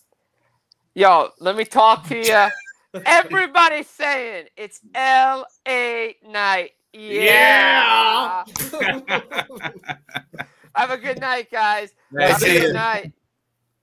Hey, speaking of superstars, we got to go ahead and bring in our next guest. Uh, he's the superstar. This man taught himself to pitch left-handed. I can't even jerk off left-handed. And this guy's pitching left-handed as, a, as a young kid. Uh, so that's how that's how legend and superstar this guy is. Give it up for our very own professional baseball player Jonathan Grisham. Jonathan, what's I up? Even look at him. look at him. What a hell of an introduction. Hey, oh, only the best, baby. Jonathan, only you look like you're about to cut a hell of a promo on somebody. Listen, before Jonathan goes, shout out to Alan. Oh. He almost cut his finger off in a lawn mowing accident. So, is that what happened? I asked him what happened. I just thought he, I thought the Rangers were losing, and he just couldn't handle it anymore, and just cut his finger. He, he did not lose to my Guardians. I'm telling you that right now. He did not lose. Yeah. So. I, I, saw it. it. it. was painful. It was very painful. Yeah. Jonathan, how was the weekend? Uh, girls kick some ass this weekend. We did, did. It was a good weekend. It was a long weekend. We, you know, we had to travel again out a little bit. It was a nice little two two and a half hour drive for me to go play at a showcase for my my 18U team. Uh, had some good moments. We had some girls. Actually talked to a couple colleges uh, which is always the goal for us, for especially for that team. As you know, again, we have girls who are about to be seniors and juniors, so this is the time for the recruiting. So we had a few girls that are that, that have talked to schools that are going to get some interest from them uh, with some good ball. We played some good games. We we competed. We had a moment where uh, we probably should have made a run. We got a little tired uh, as it, it went from you know 75 and rainy you know in the morning on Sunday to 108 degrees by 2 p.m. So it was just one of those like, hey, this is going to be a, a, rough day. But uh, a couple more home runs were hit this weekend by my 18U team. Uh, you know, we had a grand slam that actually gave us a, a lead and won the game for us uh, on Saturday. Uh, so very proud moments, very good moments for us. My my 10U team played uh, this weekend. They were down in Galveston, Texas for nationals. And they were able to finish in the top seven uh, in the tournament as well for them. So very proud that, that how well they played and how they competed down there. So another good finish at a nationals tournament for our organization is always the best thing for us. Jonathan, team who's not been killing it uh, like your girls are is the St. Louis Cardinals. Uh, it's been reported that they are going to sell now. Uh, their GM said, "Yeah, we're going to try to sell, but with hopes that you know we're going to contend next year." Uh, I think you, we've talked about it before. We you you told me Marmol's going to be gone. There, it's going to be uh, you know uh, Molina's team next year, but I mean, they're right. They're 40 and 53. They're 11 and a half back. To me, the, the Padres are the most disappointing team, but you could put the Cardinals in that category. Uh, who who's gonna who are they gonna trade if they're trying to compete next year? Because on paper, they got a team that should be able to compete. Should be, but I mean, we haven't seen the leadership do what they needed to do for this team, and again, that's where I, I put a lot of the blame on Oli Marmol for for the for the cause of this because of the decision making that he's done throughout the year. You know, you're, you're hearing a lot of talk of the pitchers that you have. Jack Flaherty, Montgomery's, uh, are, are, some of the pitchers that you're hearing, uh, you know, being uh, open for, for business with the Cardinals. You can go to Jordan Hicks in the bullpen, which a lot of teams are needing arms for bullpen wise. Jordan Hicks has been has been talked about as far as availability for uh, for teams to to con- uh, consider trading for. I mean, there's talks about Goldschmidt and Arenado. They've kind of said they don't want to trade those guys. Uh, I mean, you got you got, and, and rightfully so. You have to have something going into 2024 with potentially a new manager and, and new regime with the front office. Trading your two superstars, your all-star guys that, that have been MVP candidates in the past, that would be a horrible, horrible thing to do. You have the arms, and again, I know again, trading starting pitching like Flaherty and, and Montgomery. And I don't, I, I haven't heard Mikolas's name mentioned in trade talks, but for Flaherty and Montgomery, that that's those are guys that you were talking about building a future of the now and in the uh, building for the now because you're supposed to be the division leader this uh, with this team, but it was supposed to be built around the pitching of, Fla- of Jack Flaherty, Miles Mikolas, Jordan Montgomery, uh, or, or Montgomery to be able to have those three with Wainwright kind of falling out into the sunset. It was you know potentially his last year. You know it'll be so you had everything lined up, but you didn't. It just didn't work out. So you're going to trade two of your pitchers. I think they're looking at it and saying Flaherty's been a little bit of a disappointment. He's been up and down. Montgomery has been up and down. You had. I think they're buying into Mikolas more. Interesting, I think, but they're, you're those are the guys that I think that are probably the more target available if you're the Cardinals that you want to pursue a trade and and maybe Tyler O'Neill from what happened between him and Marmol beginning the season. There's probably some guys that you could probably position wise look for, but because pitching is a premium as always during a deadline, that's why they're looking at Flaherty and, and Montgomery and Hicks to be the main targets to trade, to find suitors for, to get a good haul back, to build for a better future, because you're going to need to get a future with young teams like Cincinnati, who's jumped out into the world right now. Brewers are still there, Pittsburgh's shown glimpses. I don't know if we can really buy into the future. They, are falling off. They're fourth now. The but, Cubs are third, and then the Pirates are. And but the a, but but they show a future. Yeah, they, yeah. They shown they shown a pretty bright future if they continue to make a couple more moves here and there. Which uh, will they do? I'm not. I don't believe in Pittsburgh's office to do that, but they have shown there's a future. Cincinnati has shown a future. Milwaukee is still the present. So if you're the Cardinals, you're looking at the two teams, the Pittsburgh Pirates and the Cincinnati Reds, who have shown glimpses of what the future looks like. You got to make some moves that can that can get you elevated quickly to contend, hopefully again in 2024, but beyond with the future that you're going to be competing against with the Reds and Pirates as well. I was uh oh I'm sorry I I was in Cincy uh, this weekend uh, to watch the Reds or whatever, and I was super excited. But then they came out flat for both games, and it uh, my uh, in-laws are all Reds fans, and they they were not happy this this being their one trip a year to go see a baseball game. Uh, I mean, if the Cincinnati's got to get anywhere, I, I, saw a lot of good play, but their bullpen, I mean, they just got to get it together. They they they they couldn't pitch to save their lives the other uh, the last two games I was there for. Yeah, and it's a lot of teams that are like that right now. There's a lot of mm-hmm. teams that you're going to sit there that are contenders, and again, I think we, we I think at this point, at least now, we can still kind of say Cincinnati's a contender.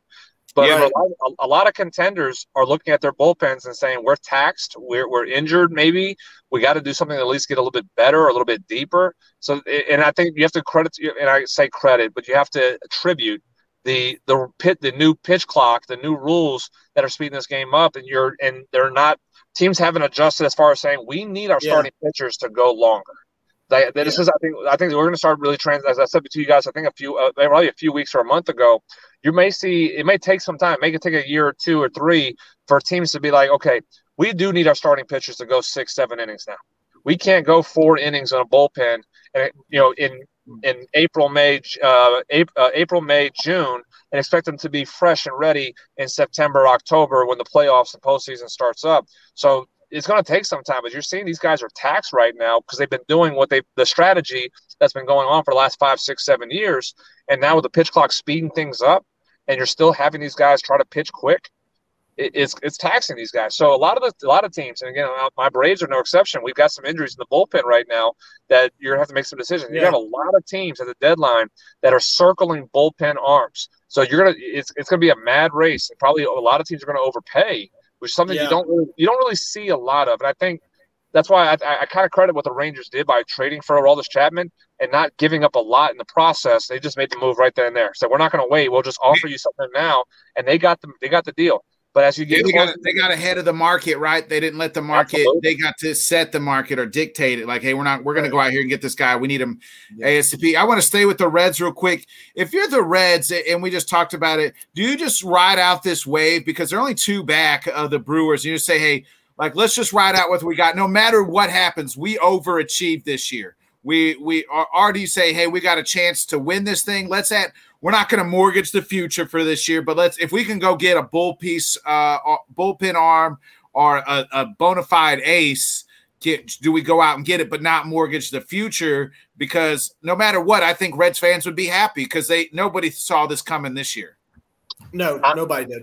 I'm not trading for a one year, like a half a season rental. No, I agree with that if I'm the Reds at this point, I'm looking for an arm who's going to be in my uh, in my organization for two to three years that I can mm. that can supplant kind of what the Mariners did last year with Luis Castillo. You know, they traded for him and they were able to extend him even longer from there to give him a little bit more of that cushion. I'm looking at the aspect of trying to get a guy for two to three years to come in because I my my bullpen my my bullpen my farm system is one of the best in baseball. We're seeing it with Elly De La Cruz and what he's doing right now in the big leagues. We have more behind him, so I, I have a great farm system. I'm only going to trade pieces that are controllable for two uh, of two to of the next two to three years. I'm not making a move of a one year guy to essentially compete this year. If we don't win the World Series and we made the move to do so, well, we failed. And now we're going to take a step back, which again, look at the landscape of the division. You're younger, you're more athletic than a lot of these teams in your division. You're you're set up better right now. And the younger teams, I said this with Scott and Allen on Tuesdays. Younger teams are thriving with this this new rules going on. Yeah. And you're and you look at it and say the top dog uh, team in your division for the last decade or so is the St. Louis Cardinals, and they have come they've collapsed. This division is wide open, not just for 2023, but for the next five years. If you're Cincinnati, will you and, tell you know, Jed Hoyer that? To, to call Jed Hoyer and tell him I mean, well, the Cubs, and again, I'll, I'll, Cubs are not in a bad position right now. I think they're they're setting themselves up for you know to at least make some make some more moves. I think uh, not this year, but this, this off season, I think they're going to find a way to to to at least open the checkbook a little bit more you know, will they get big uh, name guys? No, but you don't need big name guys right now. I think you need you need to get depth and get a little bit younger and find more talent to add to that roster. And you have a good core. I mean, you have a good core. What you're going to do with Cody Bellinger is going to be the next question. I think for you know, you're going to extend him maybe from what from I hope, surgeon. I, would like to. Why, why not extend him and Stroman, right? But Jonathan, they're probably traded. They're probably both gone. I, I if they were if they, I would be more surprised if they're on the roster opening day next year, then you know, th- Stroman, uh, Stroman's not. I, I, they've for some reason. I, I, I will say this. I, for some reason, they don't want to extend Stroman. I don't. I don't get why. Me neither. I, I, I think he would look good with an A on his hat and be in, in down south in the, in the dirty south of Georgia. I've loved Marcus Stroman for a long time. He's I, a good pitcher. He's good a real good. And you put him if you make him a number three, that that's pretty dirty. I mean, he's but he's proven yeah. to be number one and number two. He's proven, you know, with Toronto, he's number one. For in New York, at the time behind Degrom, he was number two. He's proven to be a very, very good pitcher. Uh, so I don't understand why the Cubs are kind of reluctant to not extend him. And he wants to stay there. He said that. You know what yeah. I mean? I talked to you about that, uh, you know, at one point where they said, well, we, we talked about this about you know how yeah. Stroman has made the comments of wanting to be in Chicago long term. He's he's very vocal, probably hurting his value at times, speaking so pu- so publicly about it. But the Cubs don't; they haven't entertained it. So I, I agree. I think he could be the one who's on the way out traded. Just because. I do, I, I do got one last Cub question, then we'll talk about. We'll stop talking about the Cubs. Uh, Tucker Barnhart, yes, please, a higher WAR than Kris Bryant and Javi Baez. Did the Cubs get that right? Did they get getting rid of Javi and KB right? I, I do. I I, I do because again, I was yeah. never. I've personally never been high on Javi Baez. Um, they were able to I get the value. I love to watch him play there. He's, yeah, he's he's flashy, he's exciting, great, but I, have I've never considered him a top five shortstop in the game. I've never considered him to be so. And there's been a lot of I, have talked to Cubs fans before. Uh, you know, there's some you know uh, on my uh, extended family side. I have some Cubs fans, and they're like they were at the time they were just putting uh, Baez on a pedestal. And I'm like, we're not watching the same guy, but that's a different that's a different story on that. he, he does struggle at the plate. He's always struggled, and we knew that he'd always strike high strikeout guy, but he's fun to watch. And I've always said he's we, there for a while. He was one of the best, like most exciting players to watch. Yeah. I think. But the value at the time, I think, was the highest they could have gotten for him. If you waited it out another year or so, I don't. I, and you weren't going to extend him because again, you were already you already committed to a rebuild. You trade, you're trading Rizzo, you're trading Bryant. You were not going to. I mean, what was the future for Baez in Chicago? There wasn't. So it was a good thing that they made the trade and got him out of there. Going, well, he went to New York, right? I believe they traded. They traded yeah, the Mets. It was so, Lindor and him together. Yeah. Yeah. So you you got you got what the value was at the time. I think the highest it was because it, it, it, was not. He's not a top five. So you're a top five shortstop. So you're not going to get the top dollar for him, but you weren't going to extend him. So why not just make the move on that? For Bryant, it's the same thing. Bryant was already kind of sour about how they handled him on his rookie deal, keeping him down in the big leagues to make sure that, or keeping him down in AAA to make sure that they had that extra year. There was a lot of talk for a long time that the future was never going to stay in Chicago. Yeah, use them, use them, you know, play him, get what you need. They got a World Series out of him. Awesome, great, but they did the right thing. They did the right thing because again, there was so much behind the scenes stuff that just took place that just soured the relationship and was so. And again, you can tell me because you've been watching it more than I have and closer than I have, it was very it was very known. It was very vocal that that situation. I, I remember that, that situation was talked about for years. It was, it was. in Chicago, and it was just like at some point you, you had to think about well, is anybody going to move on from it? So if you want him long term, you're going to have to move. But nobody did.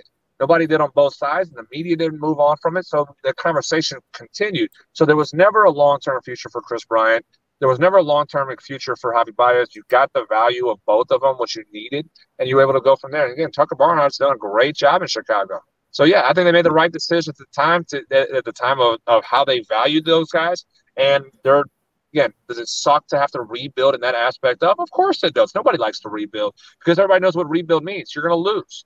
And, and that's that's the follow up of it. But if you can make the right moves following it, you can get yourself successful. Again, not to put my Braves on the pedestal. My Braves sold out for a while. They they sucked for uh, three, four years, and, and again, uh, I know I'm not getting sympathy from y'all because three, four years of my Braves losing after oh. 15 straight, 14, 15 straight division titles, five, six division titles. I know y'all won't. Yeah, we don't need the, we don't need the accolades, Jonathan. We don't need stop rubbing it in our damn face. You know. But, but yeah, shut up, Jonathan. Yeah. But Shut that's, up. that's the story of rebuild. The rebuilding, you're going to lose if you make the right moves if you make the right moves during your rebuild, the rebuild doesn't last long and you get the benefit of what you're doing. And that's what the Cubs got to do right now. They got they, they, they had to do it. They're in the process of going in the right direction. I think they are. Are they at the cusp of being the vision leader of you know for the next five years in Chicago in, uh, in the in the Central? No, But let's see what the next offseason looks like. If they can make beneficial moves, then I think they're going to put themselves in the better in the right position with this division open for you know for at least for the next five years. It's going to be wide open. Jonathan, Tampa Bay lost again tonight to Texas. Um, talk about their struggles right now because they're, they're struggling a lot right now. They're allowing Baltimore and these teams to, to kind of hang around. Yeah, what they should move. They should move to like a different state. You know, the Montreal would be great for Tampa. No, no, no. Little, little, little. Nashville, Nashville. I've, yeah, I've said, bring them home. I've said Nashville. I've, I've said Nashville. Nashville or Charlotte would be two good. Nashville uh, Rays. That sounds. uh Yeah, you guys got you, you look, guys got Rays there. No, no, no, no. There's already a thing. There's like, listen, dickwad, Nick, listen to me. Uh, there's a there's social media accounts. Uh, there there's been stuff go. Oh, whoa, uh, we lost. He drove him away. You know, you're supposed to get me out of the way, not you, Jonathan. anyway, but no, there is uh, social media groups called the Nashville Stars that uh, have like Tim McGraw and people like that that have been putting money towards trying to get a baseball team here. There's been guys trying to get a baseball team for years, and uh, it, they they have a big piece of land already picked out uh, and stuff like that. But nobody's come a biting. But the the the the mill is getting louder and louder as uh, it continues to go. I, I do think probably what five probably the next decade like in this decade, we're, we're going to see a team in Nashville. Before I, I Jonathan, and then you won't be a Guardians fan anymore. You already said that. Yeah, you, what? What did I? I don't remember you. Yeah, you, we, we. I've asked you before. I said if a team comes to Nashville, you said that's your new baseball team. Yeah, I pro. Yeah, yeah, okay, yeah. If I said it, I said it. and then as soon as I leave, the Guardians win the World Series. That would be my luck. As soon as I leave, the Guardians figure it all out, and I'm like, the oh, curse. Hey, the curse of Mister First Down. That's what the Guardians. Uh, uh, speaking, I mean, speaking, I, I'll say on my lowly Guardians, they they're beating the Pittsburgh Pirates ten nothing right now. Uh, but the uh, just retribution. Uh, the Shane Bieber swollen elbow, uh, Jonathan. Does, uh, if you're going to trade him, right? This, this is going to hurt his stock, right? Or if you're the Guardians, you just hold on to him to have something uh, coming up. I mean, if you were the Guardians, you, this is the worst thing that you could happen to this. And yes, they're they're they're competing for a division title, but at the same time, and we see teams that we saw with the Brewers. You know, they they were competing for division title, and they traded Josh Hader. Knowing that you're not going to have him long term this what a trade a trading Bieber would be the best thing that you could do, but this is the worst thing. For the timing of this is worse because now every team that was interested, and I said Cincinnati Reds would be the perfect team to acquire Shane Bieber, but now you're on pause because you don't know what this elbow injury is going to be. Eh, you know what you know after reports and what the long term effects of it are going to be for this season. Because if you're trading for Bieber, you know you're getting a Cy Young a Cy Young caliber pitcher for a playoff run but if this elbow injury, which it could be, it could be nothing, but you're in the back of your head and you're thinking, this is a start. This is this could be a start of something that could happen later on. If we're going to make this move for Bieber, we we need to know because you have other starting pitchers right now. So Guardians, like I said, this this is the worst news for the Guardians too because th- this yeah. is going to cost them to have opportunity to get pieces for your future. Whereas the Reds can look at and say, okay, yeah, we were interested in Shane Bieber, but this elbow injury is a concern. Let's go call Chicago White Sox and see what Giolito or Cease's availability is, and maybe we can make a deal for them, and we'll move on from Bieber at that point. So, very, very concerning in every facet. One for Bieber and his health, and how the long term of this season is going to be with that elbow. Maybe even longer if uh, for next year, if it's you know, depending on how everything tests out, but also for the the availability of trade if you're the Guardians, because now the value does go down, and your haul that you could have gotten is not going to be the same because every team is going to say, "We trade for him." We're not giving you top prospects now because he could be on the shelf if if he makes one more start. You know, let's say the next if he's shut down for a little bit, he comes back and that elbow does give out. We just we just we get nothing now. We have absolutely nothing. So it's it, it's a terrible timing for everybody, for Bieber, for his availability and his health, but also for the Guardians and what they were trying to potentially, uh, what I thought potentially do if you wanted to move on from him, get a little bit more prospects, and help yourself in the future. Because again, I think you're, you're building. You're, you got a pitching staff that you can win with. I think in this division, the AFC, uh, the, the AFC Central, uh, AFC. My goodness gracious, American League Central. I see where you're looking. I see where you're looking. You, you, know, I'm so I'm good. It's been a long, long uh, weekend. Like I said, traveling so much. But the, the division, the American League Central, is so bad that you could trade Bieber and still get a chance to be the division winner if you want if you want to go down that road, which again, obviously they want to, every team does. But you can have the you have the pitching staff that can still do it if you make that move and you still benefit your future from there. So this timing wise is very concerning for everybody right now. Uh, we lost you on your uh, earlier when Scott's comment, and I just want to uh, the the Rays. What the hell's going on there? And are the O's going to overtake this thing and win it? Uh, win that division? It, it, definitely puts things very. It makes things very interesting because I don't. I, I mean, we we've been talking for months. I mean, the, the Rays have been the best team in the American League, and now they're there's some struggles. There are some concerns. The pitching, we kind of saw, and you know, I, I, know I put the Braves a lot, but the Braves kind of exposed them a little bit. And they took two of three from Tampa Bay, and they, you know, they got Bryce Elder. You know, they hit him pretty hard in that last game on, uh, of the of before of the first half. But again, Braves kind of exposed them a little bit, and, and were able to say, we can out pitch you. Oh, by the way, we can out hit you. Well, guess what? The Orioles can hit and they have a pretty good pitching staff. Are they on paper at the level of Tampa Bay Rays? No, they're not. But if you can match pitch for pitch, you don't have to beat them. You can just match them, and your offense is good too, like Orioles.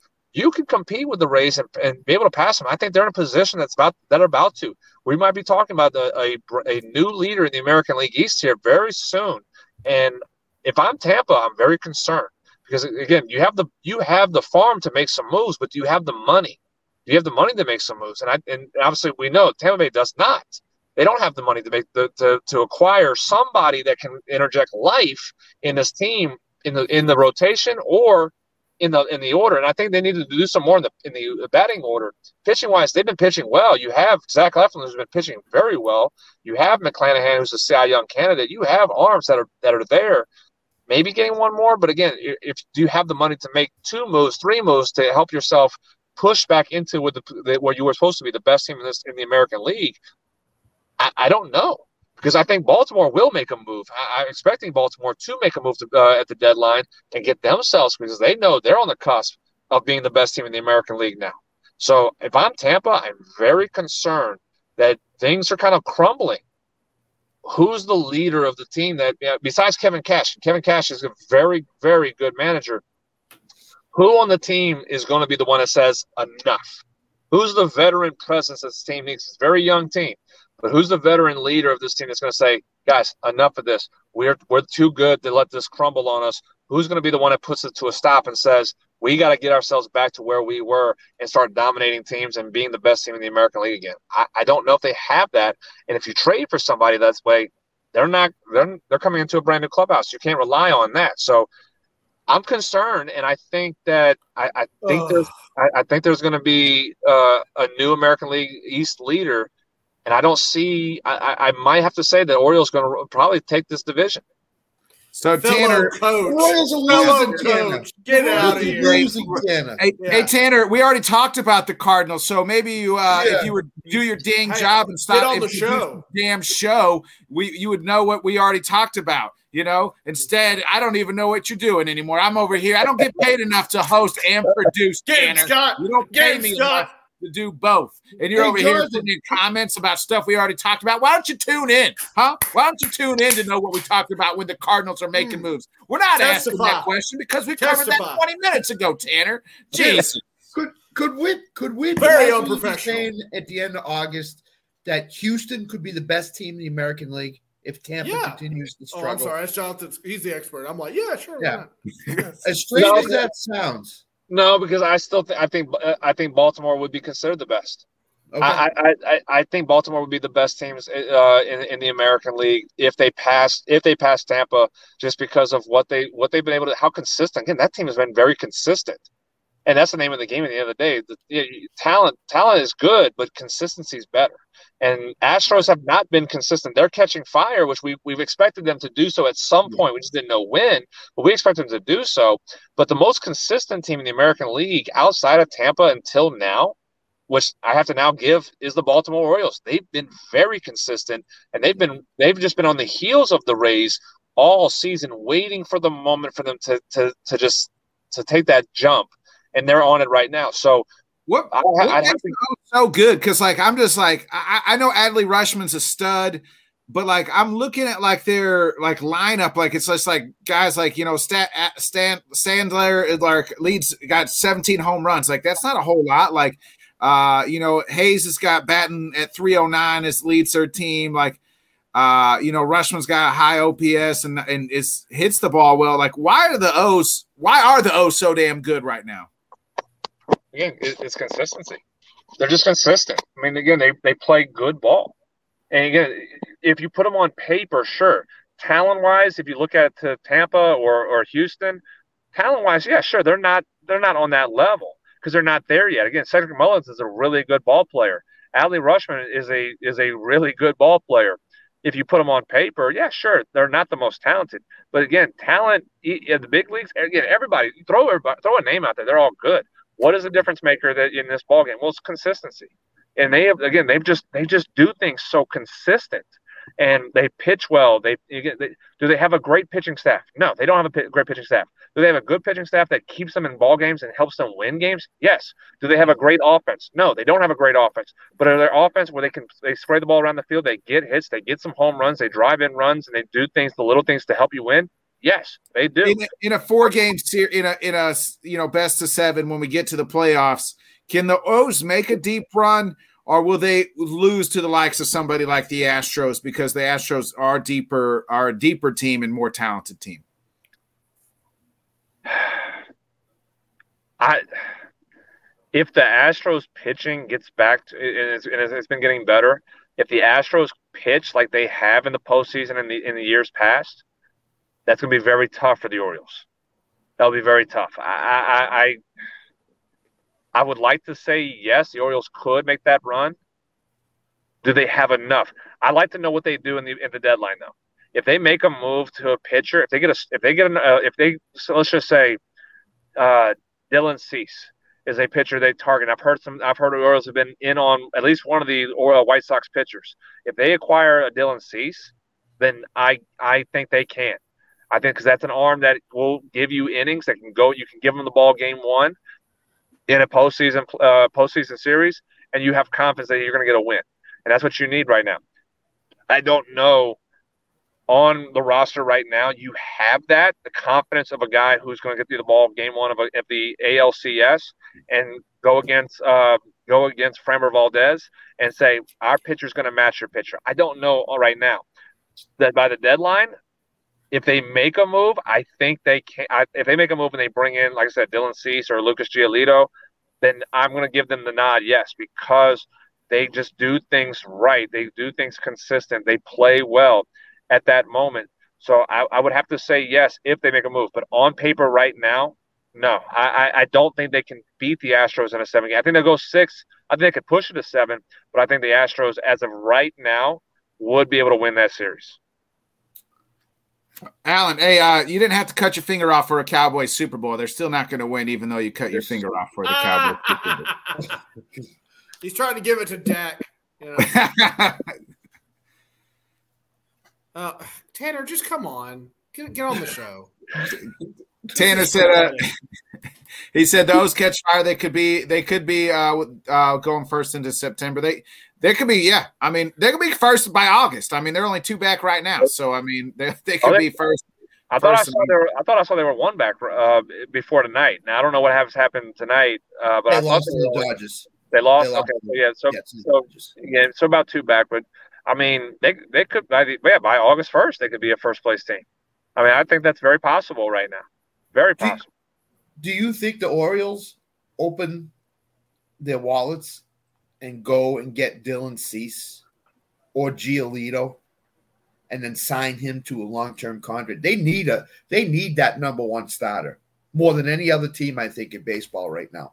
Because the number one star is Kyle Gibson, and that's that's a no go for me. Maybe they go get Stroman. Yeah, they, I mean it's possible. It's, it's it's possible. I think that's a move you need if you're the Orioles Talk about all the teams that make a move and just get a get as you said, get a number one guy. That Yeah. is the team that needs one. And, and it's just amazing. Again, that's why I say it's amazing what they've been doing without a true number one uh, starter. You know that that's it's really remarkable what they've done. So you throw in a Dylan Cease or a Lucas Giolito or a Marcus Stroman type of pitcher on that, then I mean, my goodness, you're gonna. Well, now again, the question is the question was really asked was, are they going to pay them? That I don't know, because Yeah. you have a young core already, and you you're and again we see what teams have kind of followed the Braves doing by you, and you have your young core. You're going to start signing them early. I think that's probably what they're going to do first. A lot of teams have been doing that more, and you're going to probably say Adley Rutschman's for the first one that you're going to look at on this roster to say I got to pay just because of what he's done for this franchise over the last really over the last year. Uh, you know, so I, I I could I think they should. Will they? I think it's a better question. Uh, But should they trade and sign somebody to an extension? Absolutely. Will you know they should do it? I just don't know if they will because again the the direction of uh, front offices is paying your young guys first now a trend that the Braves have started. We saw Tampa Bay do the same thing with Wander Franco. We've seen a lot of guys, a lot of young guys in year one, year two of their uh, of you know their time in the big leagues. They're getting immediate contract extensions. I think the Orioles are going to do the same thing here pretty soon with Adley Rutschman. Yeah, and I mm-hmm. think Dylan Cease is still young enough. He's he's in his what 26, 27, something like that. I think 27. So he- yeah, he's still young enough where he's going to pitch for another eight to ten years effectively. I think, and that that fits right into what the Orioles are right now, which is a young team that's on the come up in the American League, and they could be there for years. So Yeah, and I think that'd be a I- that would be a good one. Again, you you you kind of get somebody who, as you said, he, he fits the bill of the of the direction. You have a you know young group. Could you, if you're the Orioles, could you look at it and say, hey, maybe we need somebody a little bit more seasoned that we can, you know, you know get someone like maybe like a Giolito who's a little bit older, uh, maybe a Stroman who's a little bit older, and kind of be a veteran presence of this team in the in the pitching staff? Absolutely, I think that might be. You, you can go in either direction, get the younger guy and Cease, or you can get the older veteran that that might be a more of a leader to this team. Either direction is a right direction for uh, for Baltimore. Uh, is they're gonna, will they will they do it and sign them? That said, they should. I just don't know if they will, just because of where they're at with the team right now. Jonathan, we'll get you out of here on, on this. Um, we we started this conversation talking about the Cardinals. They said they were going to sell. Are the Mets going to sell too? Again, the same thing I said a second ago. As far as about, about the Orioles, should the Mets sell? Yes, the sh- Mets should sell. Will they? No, because Steve Cohen doesn't under, he doesn't understand the business side of the of the game of baseball when it comes to like your team is not good. Find a way to get better. You you've committed so much money in, cer- in certain areas that you you what do you I mean you're going to keep which we already know he's already said he'll spend this offseason. He's he, he's he was going to he'll spend more money this offseason. He's you know he'll do it again. He'll continue overloading the, the payroll, pay the taxes. He doesn't care. He's already said he doesn't care. The new George Steinbrenner. He's the new George, right? Just go, we're going to go out and try to buy. I mean, yes, but Steinbrenner they, they won. They, Yeah, they they won though. yeah. I mean, when was the last time you saw Steinbrenner? And, and I have again, it's been so long ago, and I know I was I was. But let me ask y'all: When was the last time you saw Steinbrenner spend money for a fourth Mhm. place team? Yeah. Well, not George. I mean, George. It's he's deceased, so you know what I mean. It's well, different. well, Nick, we talked about, Well, about this on I'm the baseball show. about George. I'm going about George Steinbrenner. George Steinbrenner spending money. He goes, I don't care. I'm spending money to win. yeah. Spent money to win, and Oh yeah, yeah, yeah. Never. They never, never in fourth place. Yes, if that's Correct. what you're. Well, when was the last time? That's why. That's why I asked. When when was the last time Stein George Steinbrenner spent money for a fourth place team? Never happened. Not the least that I know have. Yeah. Like it never happened. Steve Cohen spent money to be in fourth place, and you're closer to the Nationals than you are the Atlanta Braves in your division. So Yeah, and- you're essentially could be a last place team if things really tank. But he's not going to sell. He's, he doesn't want to. He doesn't understand that. He, he- thinks I'm going to spend more money because that's what that's what wins. But we see from the Mets, from the Padres, from the Dodgers. And I know Dodgers didn't really spend money this offseason. Dodgers are in first place. So you got to cancel them out. Who? The Dodgers are in first place. Now they are, yes. If we talked about, I guess this conversation was a month and a half ago, different Right. conversation. But uh, but again, okay, then Cardinals. Cardinals spent money and they're in last place. Padres are fourth place in their division. I mean, money. Yankees. Yankees spent money, and they're in fourth place in their division. So money, spending money stupidly doesn't doesn't work, and that's what Cohen is trying to do. I mean, goodness gracious, could you could you could we see Carlos Correa doing what he's doing? He's not doing anything in Minnesota. What what if that contract was in New York too? And it was just uh, it was just what they're what he's doing in Minnesota is the same thing doing in, in, in New York, and they're still in fourth place. My goodness gracious, could you imagine the stories being said about this team? Mm-hmm. It would be ridiculous. It would be absolutely and you and you can't trade those contracts. You can't. Nobody wants them. So they're stuck. The only player that they can actually like trade and get something for because the contract is not bad is Alonso, and they don't want to trade Alonso. Like nobody's going to pay forty. Nobody's going to trade for a 40, a 40 year old making forty million dollars in Max Scherzer. Nobody's going to trade for a 40, a 40 year old making forty million dollars in Justin Verlander. It's not going to work. Nobody's going to do it. They have to eat the money. They'd have to eat a lot of money. I, am asking the team. I'll pay if I'm a team. Say, look, I'll take Scherzer. I'll give you two prospects. Going to be mid-level prospects, though. I'm not giving you any of my top prospects. I'm going to give you two mid-level prospects. But hey, guess what? You're going to pay 35 million dollars of that contract. I'll Ooh. cover five, but you're going to pay 35, and you're getting two mid-level prospects on it. Mets will hang up on me, but that's I'm, that's all I'm going to do. Like I won't I won't. I mean, what what incentive do I have to get Scherzer and Verlander, who are 40 years old and they're not pitching to the standard that we've seen them do in the last, you know, in throughout their careers. They're not pitching great. So I'll pay five million. Mets, you take 35. I'll give you two prospects that are in my in the 20s of my farm system, and we'll shake hands and say, call it a deal. But here's the, but here's the thing: if I'm the Mets GM, I'm very wary because if I go to my owner and say we got this deal in place with Max Scherzer, the owner might say, "Nope, nope, don't Correct. do it. I don't want so, to do it." Correct. And he'll, so why, he'll nix the deal. So so why so why would I even put myself in that position as, a, as an opposing general manager to overpay for a guy who, like I said, has been average? They both both of them both have been average. I'm not overpaying, and I'm I'm not going to eat a lot of that. I'm not going to have to take on that contract. You're going to eat that contract. You're going to eat as much. And I and I tell them, you're I'm being very generous, paying five million dollars. I'm being very generous to you you know, but I'm not going to overpay to acquire two 40 year olds who are who are spiraling on the downward side of their career. Hey, what do you, uh, Jonathan? Who uh, who you guys kicking ass on this weekend before we uh, before you get out of here? We're very busy this weekend. I've got uh, four of my teams in action this weekend. We're actually this is one of our last weekends of the summer, so if we're finishing out uh, our season and I, I can't wait. Uh, honestly, I can't wait because I, am what I do normally at the end of our season is I go back and I track where I, what records we've set as an organization. This, this I highlight some of the, the things we've done uh, from our individual for the athletes, what we've done as teams. I mean, we've we've set so many records of most championships won in a season, uh, most most championship game appearances in a season, most home runs hit in the season. We've finished at, at, right now. I think we're at 58 home runs uh, hit this season, which shattered our record uh, in one season. Um, I mean, it's it's it's been amazing to watch the growth. Uh, and so, I, so am I excited that we get to play and get to coach this weekend? Yes. Am I excited that the season's going to finish? Yes, because I get to do the favorite, my favorite part of highlighting such amazing things that these girls and boys have done. We've had, you know, again, I actually did a point. The boys played this. Uh, both my four boys uh, baseball teams that have played this weekend uh, finished. I think the boys actually had their best showing, finished uh, seventh in their uh, World Series uh, out of 20 teams. Our 16U team played in front of college coaches again this weekend. So, I mean, it, it's amazing. I cannot wait to highlight just what accomplishments that we have achieved, records we've broken, and all that means is we have a new goals for the future to shatter and break more records coming up here for the future in the fall and in the next uh, next spring and summer.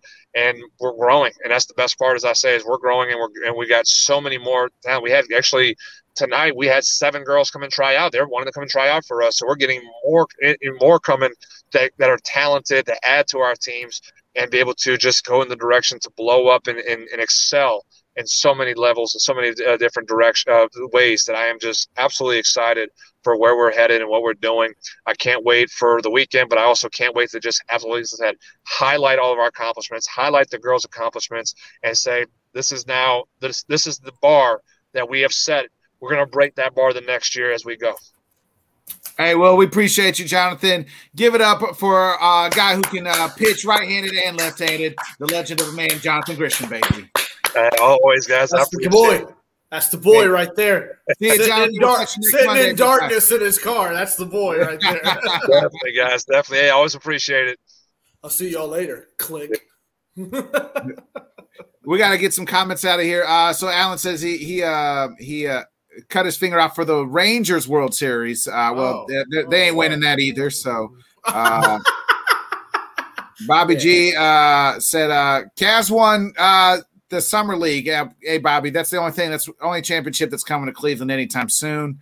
So uh, Bobby G is going to be on the show Thursday, folks. I hope. I don't know if Tanner's booked him or not. So if you're watching still, Bobby G, uh, we we're officially booking you Thursday. We're going to cover uh, start our divisional uh, predictions uh, for the and it'll be the NFC North with Bobby G. And we'll all I won't be here, but I told Tanner I'd text him my picks uh, for division. Scott's going to highlight some players for fantasy wise, uh, but we're going to break down each team uh, and pick the divisions uh, where they're going to rank. So tune into that. Uh, Tanner's been busy doing some stuff. Johnny's still moving, or he's just uh, depressed because the Yankees are in last place. So uh, that's where he's been at. I don't really believe he's moving. He's just in a depression den because the Yankees absolutely stink right now. So He, he, I, I got a text from Johnny today. He is in the darkness.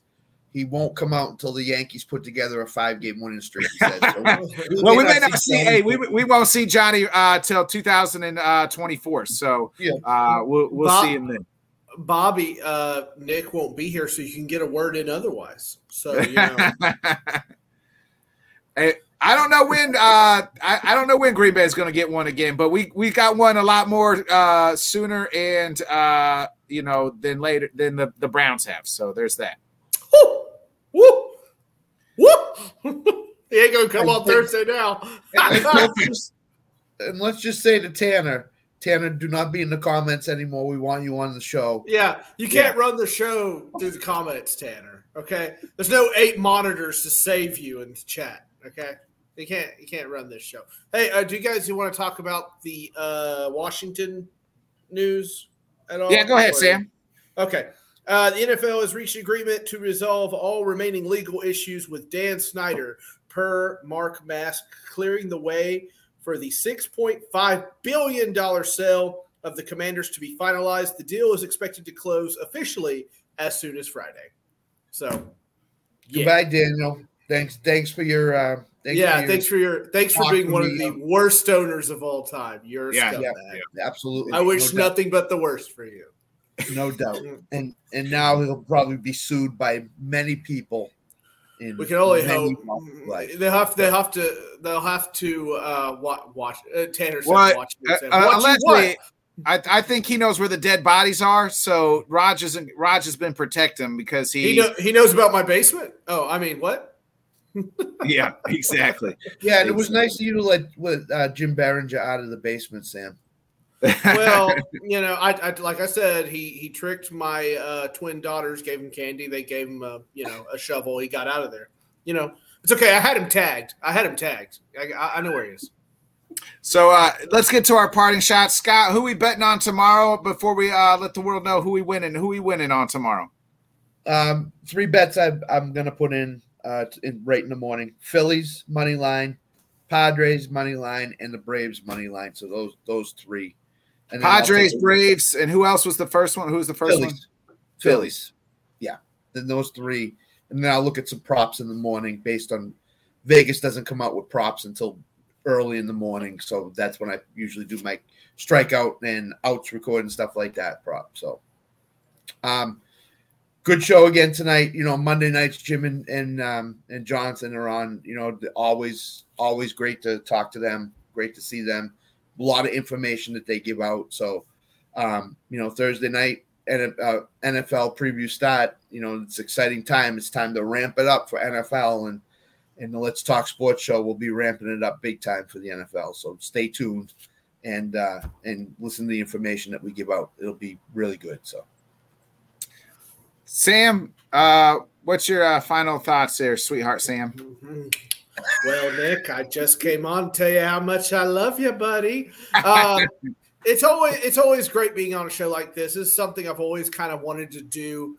So it, it's it's very awesome, and you got to treasure things like this. Enjoy the ride. uh, until it's over. Okay, and eventually it gets over, but hopefully that is far, far away into the future. Enjoy the ride. With anything you do, enjoy the ride. That's what she said. Oh, He said. oh, you're going to the basement. Basement. Uh, no, it's always a pleasure. Uh, short man crew with the three of us holding it down. But anytime you get to talk to somebody uh, who is as knowledgeable as Jim Behringer, uh, you Got know, it, it's it's a it's a great time. Uh, it's you know, Jim's uh, that guy is just so much knowledgeable in so many aspects of life that I would never even think about, uh, you know, getting into. So kudos to him. Uh, Oh, hey, Flo's taking shots at Tanner over here, so uh, you know it, it'll be uh, it, it'll be uh, interesting there. So, uh, Yeah, well, I mean, I mean, a wolf doesn't concern himself with the opinions of sheep, though. Ooh. So- as always, as always, um, you know, it's been a pleasure, boys. As always, we'll be back uh, Thursday night. Uh, I, the boys will be holding down the fort for me. I have, uh, I'll be at a baseball game uh, watching the Springfield Cardinals. Uh, so a little uh, double A action there for my job. So I won't be in. I might try to. It depends on what time the game starts at seven. So I might be able to catch in the back end of the back half of the show there. Uh, so uh, just to say, uh, what's up? So uh, we'll see. we'll see you then Thursday night, eight o'clock Central, nine Eastern. We'll catch you then.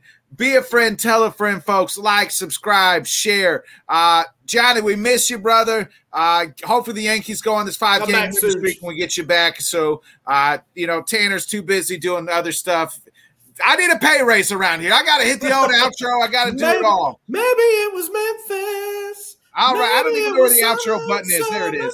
Here we go. Maybe We'll see it y'all. Life better pop off. What do you like? Make a dream job. No nine five, no mean boss. Just my life and free thoughts. could try to play, but you're never gonna beat me. Look the other way, what I'm doing